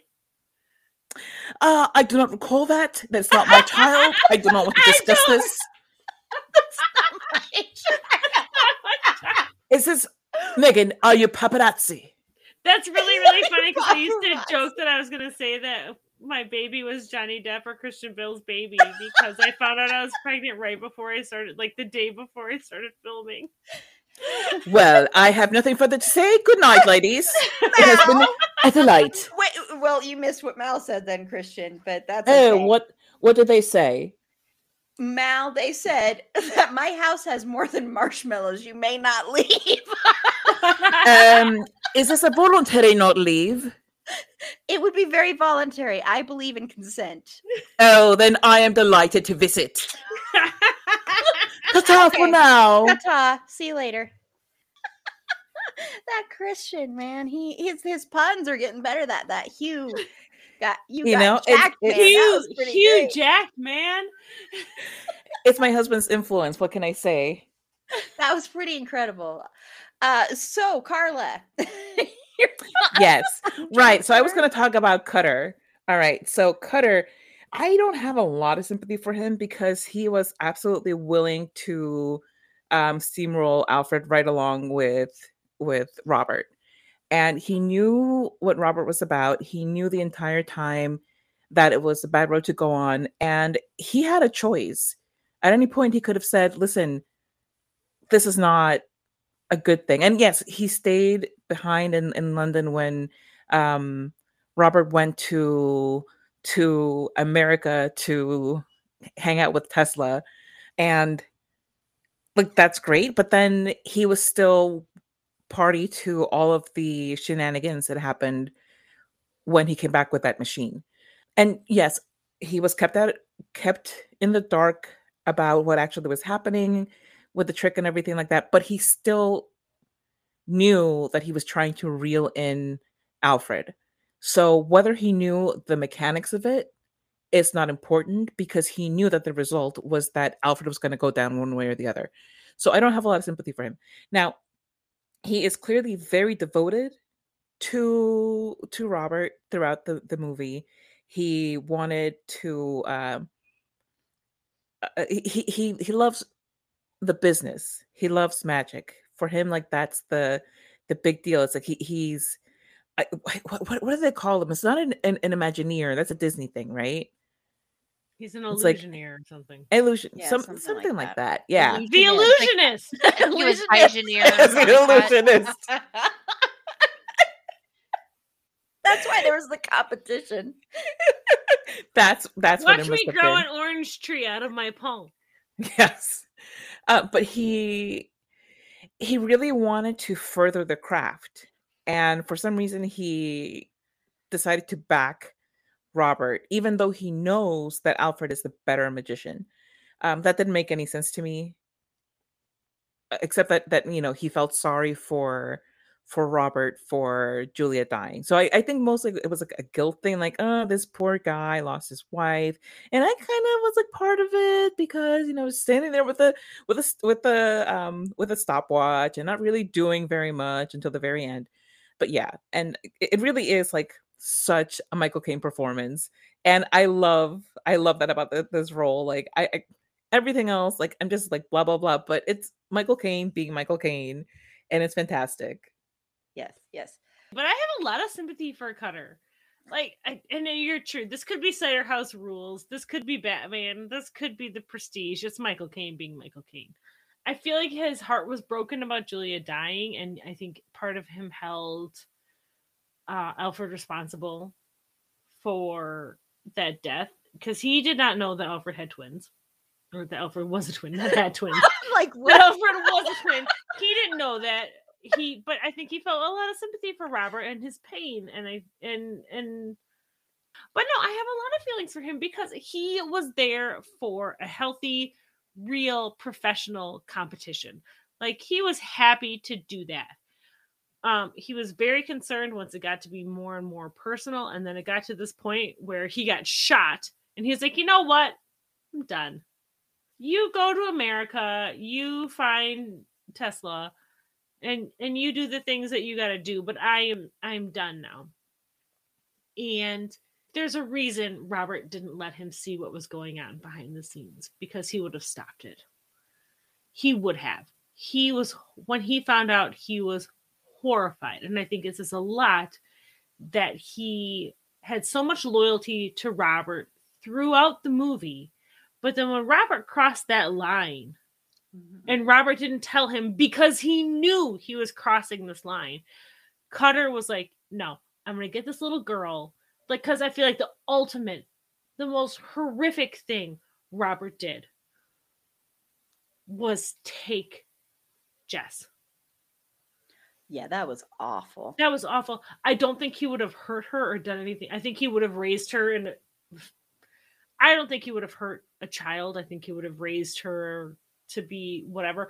But just allowing someone to die thinking that their child was going to be horrifically abused, mm-hmm. and hurt is cruel beyond measure. And I think once Cutter realized just how sick Robert was and how deep this obsession became, he couldn't live with it, which is honestly why Robert wound up dying. But I have a lot of feelings towards Cutter. I think he is kind of the moral compass of the entire show. Him and Sarah are like, they're who we're watching to see the emotional impact and trauma that these two characters or three characters bring about. Because I know we talk about Fallon being the gentler twin or the nice twin. He's not. He's just as culpable as Alfred. Just because he loves Sarah doesn't make him less, like Paula and Erin has said, abusive towards her, because he allowed this to happen. So that's, I guess, my thought about Cutter. Paula?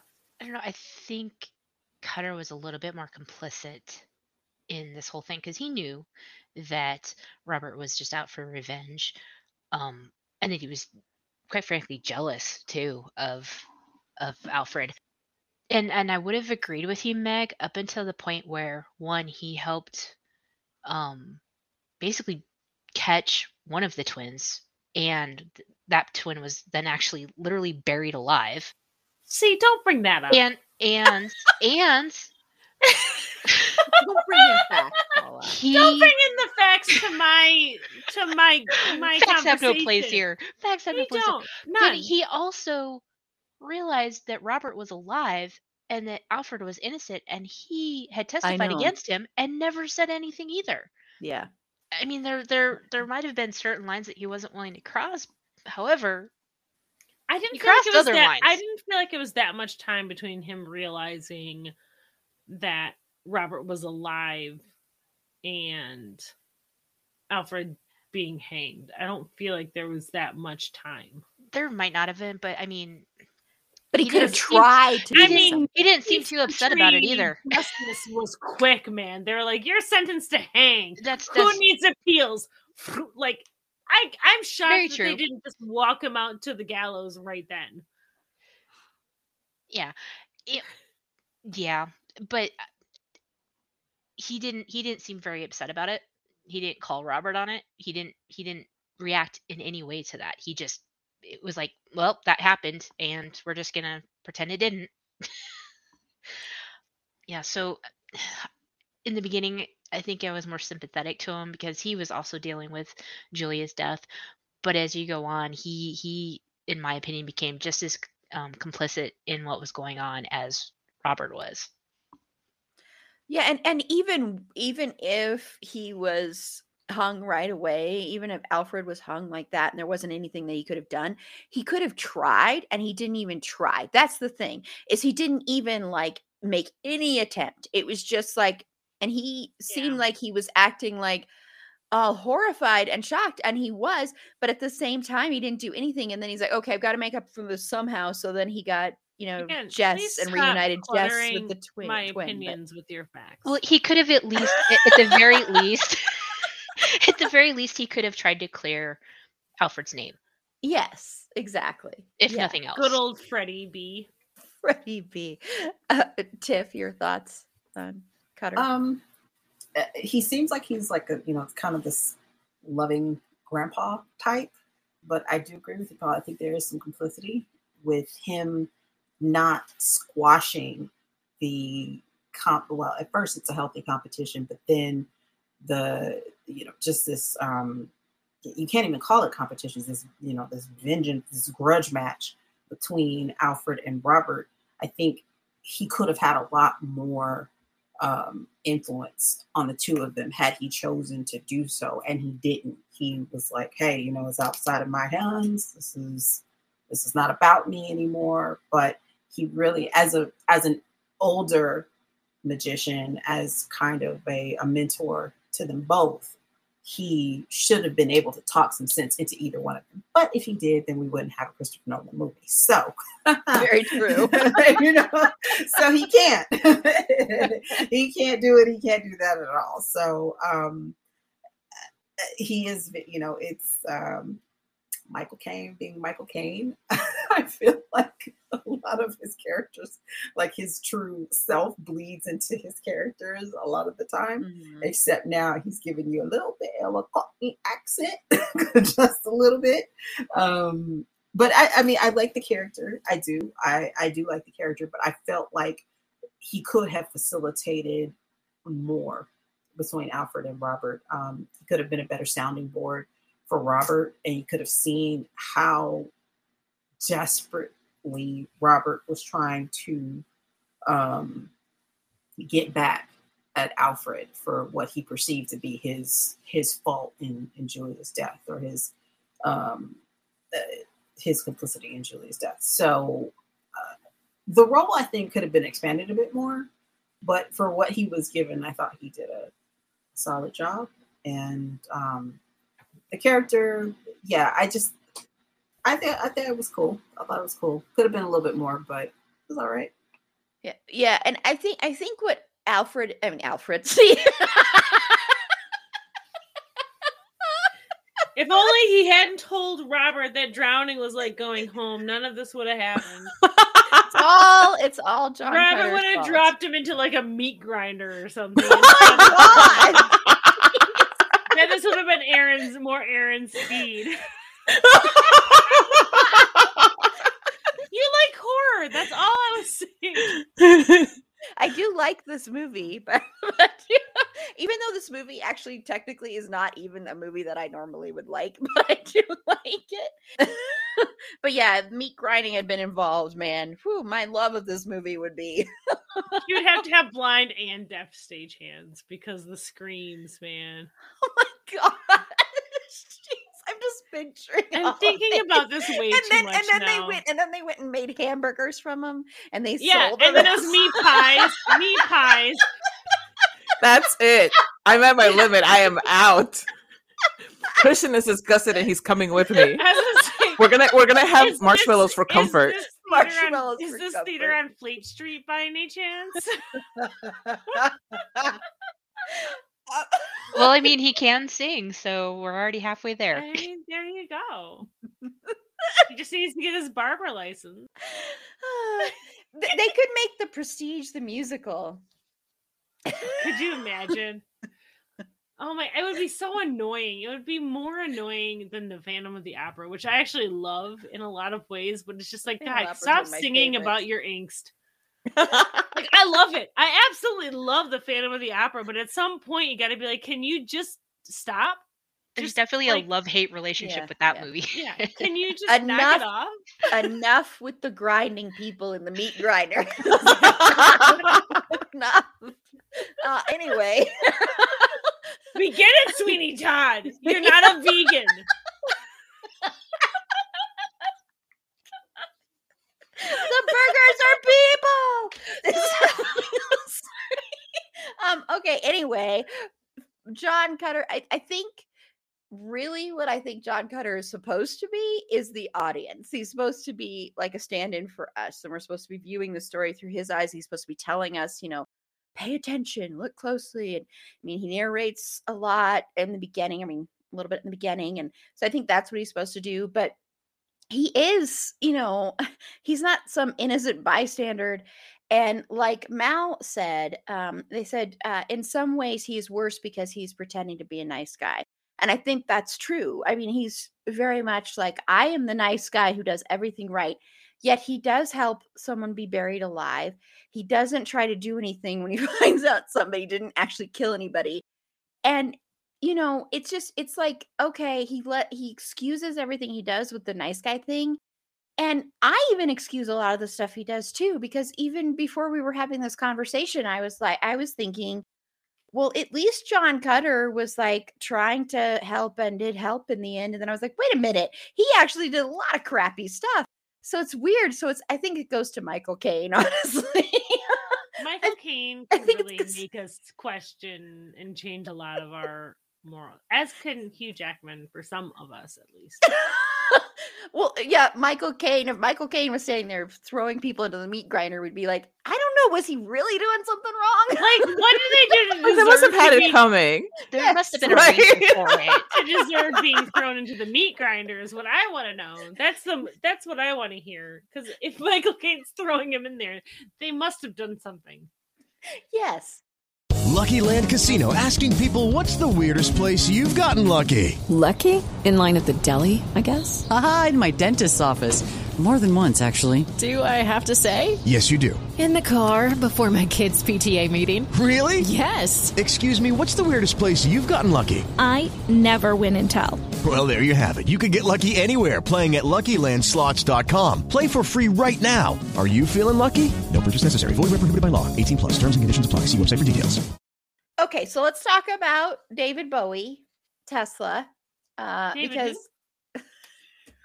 And I meant to ask Christian about if he's still really sad that he didn't get to meet David Bowie, because they were talking about that on the interview, because Hugh Jackman's like, David Bowie's so cool. How did you like him? And Christian Bale's like, I didn't get to flip and meet him. So can you imagine? Like, I would have, you know, like been like, I know I'm not in any of these scenes, but can I just hang out on the set? Yep. Yes. Totally would have showed up. He had to stop, or he could have done it. He could have just gone. Who's going to tell Christian Bale no? Not David Bowie. Exactly. He could have put on his makeup and looked like Hugh Jackman and gone and tried to ask. He's so dedicated to his craft. Yeah, Christian. Although it was just so funny watching it, because, you know, Hugh Jackman's just like, yeah, and he was like this and this and this, and Christian Bale's like, oh, well, I'm not gonna lie. Well, I good totally for you. That Tesla was David Bowie. Okay, well, Meg's off. No, he reminded me of. Oh my god, I'm trying to think of the dad. He's like a. He reminded me of a different actor that had totally spaced that it was David Bowie. Okay, well, and Carla. I can't think of it. So anyway, my thoughts on Tesla and David Bowie. That is like it was the coolest thing because the way that they portray Tesla is kind of untouchable and incredibly cool and somebody who you kind of look up to and you're not quite sure why. You just know that you are before somebody great. And that's kind of the feeling with David Bowie. I mean, he's just a person, but he's still, there's something about him that is so special and untouchable where it feels like he was a hologram at some point where it's like, is he even real? And the fact that in the earlier parts of the movie, you're not allowed to meet him. You know, it's like, no. You don't get to meet Mr. Tesla. No. That's not how this works. So it has that same quality of, you know, let him do his work behind the scenes. Let him work his magic and let the magic just wash over you. I don't know. He was just so flipping cool. I loved him in that. I thought he did a great job in that role. It's one of those times when something that could feel like stunt casting doesn't, because the person in that role actually brings something to the table. Yeah. I'm going to go off that a little bit because it didn't feel like stunt casting because I didn't realize that it was necessarily David Bowie. And then for those of us who are cool and know who David Bowie is, but I'm gonna portray it mattered. I'm going to portray that as a compliment because David Bowie does such a good job of kind of melding into the roles he plays that I mean, like, let's not forget his incredible, just mind-blowing performance in the classic movie Zoolander. Of course, yes. It's the same level. It's the same thing. It's the same in-depth, like really getting into the character. Aside from it being David Bowie, because it was clearly a big deal to me that David Bowie was in this movie. It was like, wow, I cannot believe. I thought having Tesla in this movie was so freaking brilliant because if this movie is about rivalries and it's about one-upmanship and about this competition and ego and obsession and all of that, to have Tesla, not have Edison, but to have Tesla be in there. And I just felt like that was so beautifully done because the competition between Tesla and Edison was so toxic in a lot of ways, but also propelled both of them to greatness. And to have him try and impart this wisdom, because at this point, this is like old Tesla. This is not in the height of his competition with Edison, but to have him try and warn Robert to be like, hey, by the way, as someone who's lived through this, maybe just try and be great in your own merit without trying to tear somebody else down, because if you really want to revenge, then just be great on your own merit.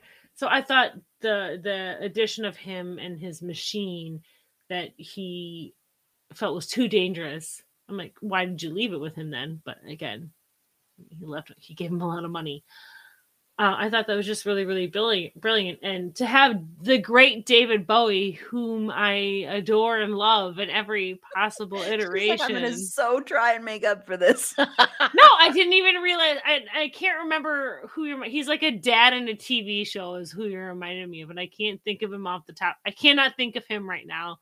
The mustache really got me into this really weird headspace, but I did not realize it was David Bowie, which is a credit to David Bowie because I feel like I would recognize him anywhere, but I did not. Because his performance was so good, you couldn't. It was really good, though. He did a really good job. He's a good actor. Or he was. It was an underappreciated role for him. But I just thought it was brilliant to have Tesla be in this and have him be a catalyst for this. I don't even think rivalry is the right word, or competition. It went so far beyond a professional rivalry between the two of them, which I mean is why we have the movie. But I thought it was brilliant, and yeah, I mean I love David Bowie. I don't really care that much about David Bowie, you guys. I'm sorry. Man. I'm sorry. Carla's gone. Woo. Goodbye. I lost her. Yeah, that's. I like him. But like that's see, you thought my Hugh Jackman thing was bad. This is worse. I was born too late. David Bowie is timeless. I had labyrinthitis, which meant he was just. You're done here, Meg. You're done here. My ears. Bye-bye. Months. We are going to be talking about Labyrinth later on this year. By the way, I'm very excited to talk about the fact that she should have just left her baby brother. And they would just ditch him. Just ditch the bro. I always thought that. Who needs him? Who needs a younger sibling anyway? Exactly my thoughts. Every person I know felt the same exact way. So it's been a really long time since I watched it. So Paula, your thoughts? Did you know the amazing, incredible David Bowie? I did, and I was actually when I saw him on screen, I was like, oh, "So cool, loved it." He did a fantastic job, and Meg touched on what I was gonna say about the rivalry between Tesla and Edison, and how they inserted that in the movie was absolutely brilliant. And they talked about it a little bit in the movie. They touched on it because that rivalry was just awful. Edison did some horrible things to sabotage Tesla, which really paralleled what happened between Robert and Alfred. And can I just talk about his entrance was really cool. And just a little side note on that, they might, I don't know because I haven't seen any interviews or anything, but Tesla kind of did something a little bit like that, and I think it was like one of the World's Fair that he was at, where he used brass balls on a Tesla coil and actually had the electricity kind of going over his body. So that was a really cool, especially if you're a science geek or history buff, that was a really cool moment to have him walk in through that field of electricity. It was just spectacular. I loved that they put Tesla in the movie. That was fantastic, and have David Bowie play him was loved it. And I just want to say that is the most adorable you have ever been, Paula. That was so adorable watching you geek out about that. Was so, oh my gosh. I love you. That was amazing. Oh, I geek out about, there's some things that I get a kick out of, and that was one of them. I just loved that. I loved that. So Tiff, your thoughts on David Bowie and Tesla? Yeah.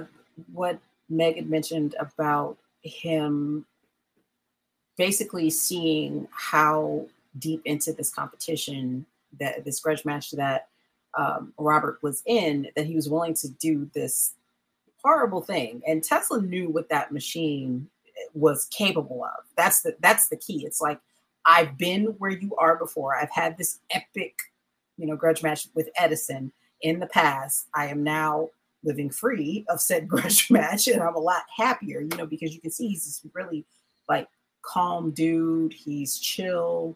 He's relaxed. Singing songs. Yeah, but he's willing to give up, like, I guess, trade secrets, but he's going to give him the side effects to those secrets and the down parts to that as well, because he's giving him free will, because everybody deserves to have that free will, but he's letting him know this is a cautionary action. You need to know what's going to happen with this. And I think it's almost a test, and Robert fails spectacularly in doing so, and in taking the machine and using it as he does, and massive clone deaths abound after that. But I like the way Bowie plays it. I like Bowie. I always liked David Bowie as an actor. anyway. Oh my gosh, his turn in Zoolander is epic. It is epic. I mean, David Bowie announcing a walk-off, you know, it can't get any better than that. So it's a very small role, but it's just there's like massive impact, I think, in it. It's something that I remember it. I can remember like every single moment of his interaction with Robert and the way he and Hugh Jackman play off of each other. And you're right, Carla, if I had been on set, I'm like, okay, I just want to go sit. I'm just going to sit and, you know, just kind of hang back. if I'm Christian Bale, I'm just going to sit, man. Take a look. Yeah. Yeah.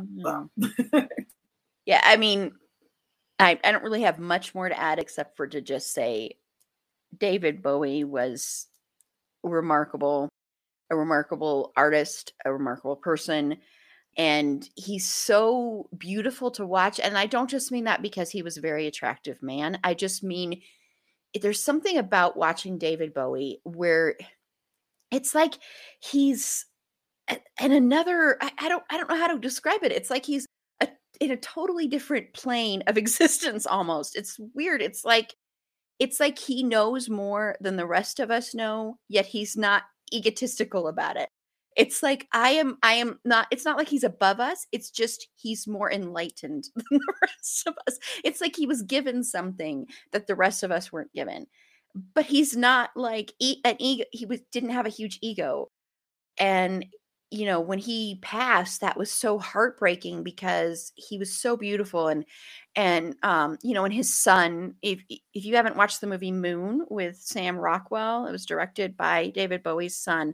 And it's a beautiful movie and one of the best performances Sam Rockwell has ever given. And, you know, and you can see that David Bowie's beauty and light was passed on to his son and also passed on to a lot of people. And his music is timeless and just how open he was about, you know, sexuality and being comfortable in your skin and being okay in what you wear and wearing makeup and everything like that. And I think it made him even more enjoyable to watch because he's just, I mean, he's not in this very long at all, but you remember him and you want more of him. And I don't know. It makes me want to cry that he's not around, honestly. That hit me really hard. Yeah, well, I'm not a huge Bowie fan in any way. I do appreciate who David Bowie was as an artist. Like, I made a joke about not caring about Bowie, but I do appreciate how important he was and how brilliant he was as an artist. I'm just not a huge fan personally. That's all. Like, but I understand all of that a lot of people feel, and I appreciate it, and I can recognize the talent that he had and the gift that he gave to everyone. At some point, we'll have to do an episode on David Bowie. I don't know why I haven't, but we'll definitely be geeking out about him when we talk about Labyrinth. We talked a little bit about him on our queer horror episode when we talked about The Hunger. So if you want to see David Bowie as a vampire, and then also he's incredible in that movie.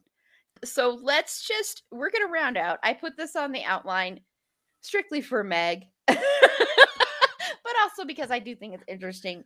When this came out, this was one of those where, you know, like when you had Deep Impact and what was that? Armageddon. And then you had like all the other, there's been a bunch of them. I can't remember them all now.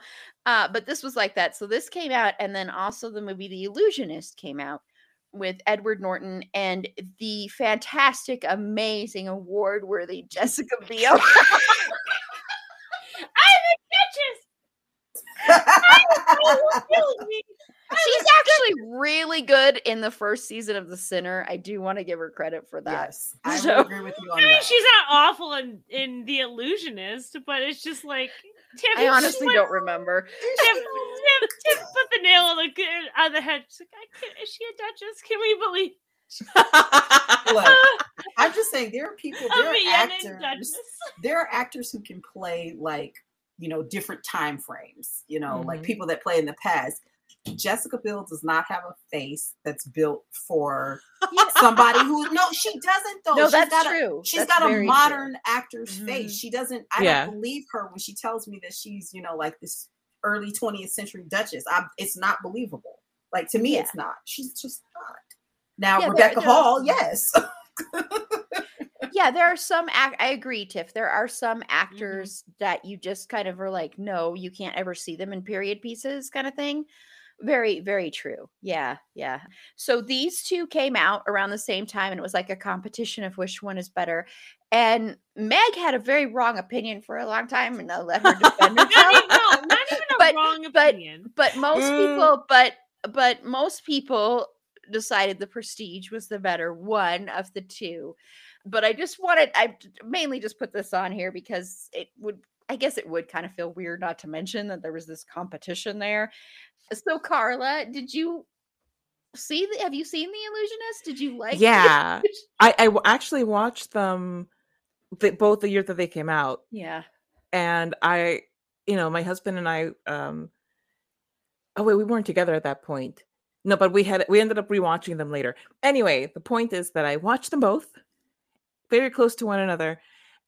And The Illusionist is really more of a story of star-crossed lovers and very little to do about actual magic, except for, you know, like that's just the kind of the gambit to help, you know, push the story along. Whereas with The Prestige, I think it's definitely more about rivalry, but it uses the magic better than The Illusionist does. I mean, hands down, The Prestige is the one that I favor. I think that the writing, the acting, the score, the cinematography. Okay, so it's just a better movie. Okay, like okay, yes, it's just a better movie for sure. Less sepia tone. Yes, yeah, and it's also just more interesting. Like I said, the other one is just about star-crossed lovers, and that is covered ad nauseum throughout the years in film, TV, and books. Also, I had more crushes on the people in The Prestige than I did on the people in The Illusionist, so that helps me as well. Yes, very, very, very true. So, Meg, I know that a big crush on Paul Giamatti. Okay, listen. Don't talk about Paul Giamatti. I know, I love Paul Giamatti. So, okay, so here's the thing, and I found this so interesting. So I watched these movies when they came out right away, and I was very much in the Illusionist camp, but I was also very much in the time in my life where I really enjoyed romance, and the more tragic the romance, the better. And I didn't see The Prestige as having any kind of romance. It was just these two assholes who were like destroying themselves and each other and everyone around them for a magic show. And also, I really got into a Rufus Sewell kick because I think he is amazing. He always plays bad guys, but I love him. He does it so well, and I love him so much. And he has the face for an evil prince of like Eastern European descent. Like he just does. He was made for this role, and this is like The Illusionist feels like if you give me all the ingredients to bake a really good cake, but I am not a baker. I'm going to mess this cake up. Like I have all of the ingredients. I have romance. I have some really, really good actors, and Jessica Biel's there too. Like I have the stuff to make a good cake, but it just doesn't come to it. And I think what's so frustrating now watching it again and watching The Prestige. The Prestige is a much better movie. Just as far as the story and the structure and the actual, if you look at the themes of the movie and how they interweave the whole prestige and the whole magic trick throughout the movie and how they like just, it so works together so beautifully. And The Illusionist is like, oh yes, I fell in love with the Duchess and she was betrothed to a prince and I made an orange tree grow and then I did some weird stuff to make fake spirits show up and they never, you never really get to know what that's called, what causes that. Like, we're supposed to believe that he actually has some power to conjure up the dead because they never explained it. The Prestige, you know how all the tricks work. Like, you know how it all works. They tell you how it works, but I watched these both back to back this week. Like, I did. I went from The Prestige to The Illusionist because I was just like, I remember loving The Illusionist so much and being so frustrated watching The Prestige. And I think it was 100% because I was there for, I wanted to watch a romance that had some magic in it. I don't remember anything from this movie, so I probably won't say much. So I know, Tiff, you have to go. And if you, do you want to go now or do you? Yeah, I do have to run, but I don't know what Meg was thinking when she was loving The Illusionist back in the day. But I was really into Moulin Rouge at the same time. I feel okay. Well, I get that. But she's right, because it did have all that and all those ingredients, but it did not work as a film. It did not. But shout out to Rufus Sewell, because the hair, the eyes, the mustache. He had an amazing mustache. Chef's kiss on that. But I do have to run. It's been a blast. It's been a gas. Thank you, Tim. It's been fantastic. You can say where people can find you too. If you'd like to find me, it's on the screen. At Who Is Tiff Is Me. That's true. I could have just said that. My Abby is a grumpy cat right now. That's my theme for 2022 is just grumpy cats. So if you think it's not me, it's me. It's a grumpy cat all month long. Tiff is a grumpy cat. I am a grumpy cat. Thank you. We love you, Tiff. Love you all. Tiff. Bye-bye. See you next time. Bye. And then Paula, did you see The Illusionist and did you like The Illusionist at all? I did see The Illusionist. We also saw him because they came out like 2 or 3 months apart from each other. Yeah, immediately. We saw them. There was a weird rivalry. Like, you could like weird. One or the other. You could not like them both. Well, I remember. I haven't rewatched it, but I remembered enjoying it when I saw it. And yes, I'm on the Rufus Sewell bandwagon here. So yes, but we all agree on this. All agree on that. But The Prestige is just a much better movie, especially, you know, I know we didn't go in more into the twist of the show, but they telegraphed that all throughout the movie, and the way they wove it in, you saw it, you blatantly saw it, and then you forgot about it until they spelled it out again at the end, and you're like, how did I miss this? And it was just, I think the storytelling of The Prestige was just much better done than The Illusionist. And I don't know, maybe I just, and normally I love, you know, period romance stories, but that one just, I don't know, maybe it was, sorry, but maybe it was because it was Jessica Biel, and I don't think she and Norton had really good chemistry. That probably took me out of it, but I remembered enjoying it at the time, but looking back, I don't think it's as good of a movie as The Prestige is. Well, and The Prestige is just, it was just a better story. Yeah. Well, I'm just going to end with just giving some facts about what I thought was really interesting that I just looked up as far as like the ratings for these movies. And then that's all and then we're going to wrap up. The Prestige has a 76% on Rotten Tomatoes and a 92% audience score. It has an 8.5 on IMDb and then a 66 on Metacritic.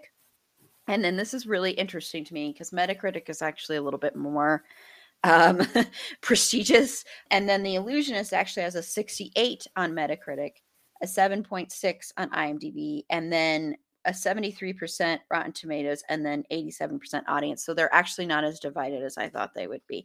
So that's all I wanted. I'll just say that. I don't remember The Illusionist at all. I didn't want to watch it before this because we weren't really, it's not about The Illusionist, but I just wanted to talk about their little thing there. So we're going to wrap up and go around and have everybody say where they can be found. Carla. You can find the podcast that I co-host with Meg called Bed, Wet, or Behead Podcast on any podcast carrier. Our Twitter handle is @BedWetBeheadPod. Our Instagram is @Bed.Wet.Behead.Pod. You can find me @Carla Temis on both Instagram and Twitter.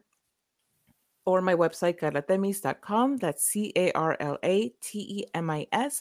And you can read an article that I recently wrote that is currently on the Insider.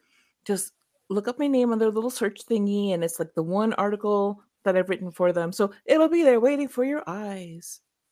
Yay, you remembered it this time. I remember this time. Awesome. So Meg, where can they find you? You can find me in the podcast I host with Carla at...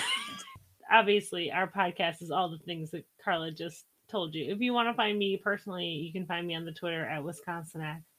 Just WISCONSENNACH. Other than that, I am nowhere. Wow, that was dark. Make us adrift in an ocean of despair.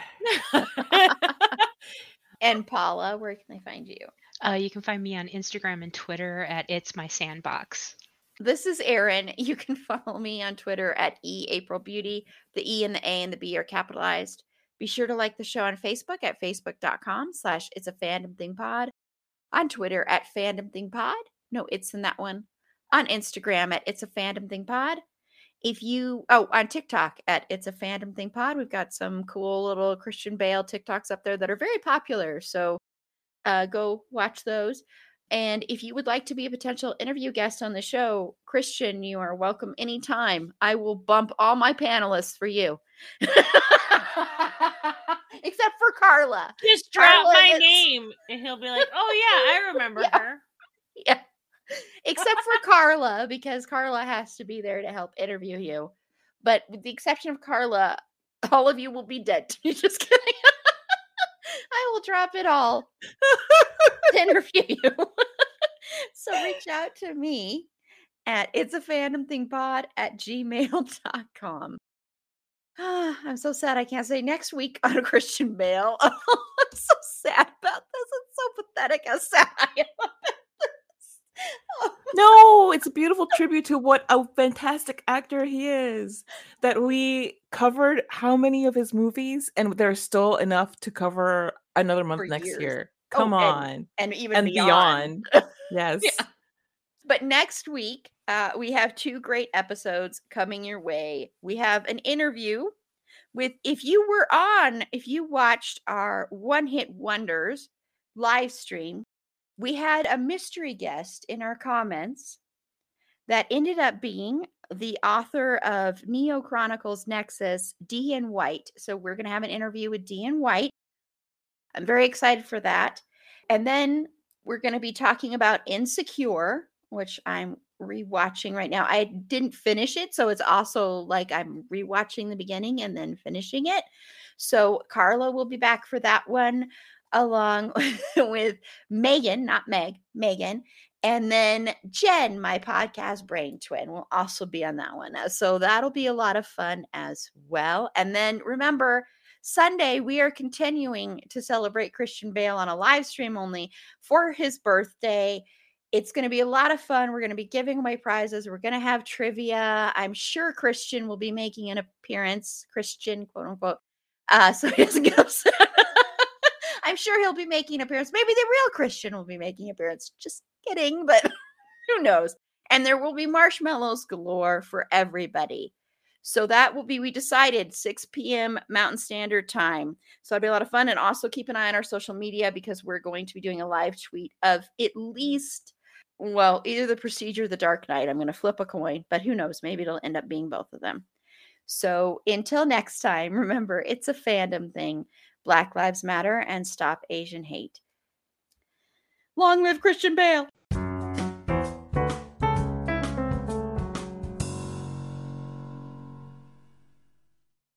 Hello, it is Ryan, and I was on a flight the other day playing one of my favorite social spin slot games on ChumbaCasino.com. I looked over at the person sitting next to me, and you know what they were doing? They were also playing Chumba Casino. Coincidence? I think not. Everybody's loving having fun with it. Chumba Casino is home to hundreds of casino-style games that you can play for free anytime, anywhere, even at 30,000 feet. So sign up now at ChumbaCasino.com to claim your free welcome bonus. That's ChumbaCasino.com and live the Chumba life. No purchase necessary. VGW. Void where prohibited by law. See terms and conditions. 18+.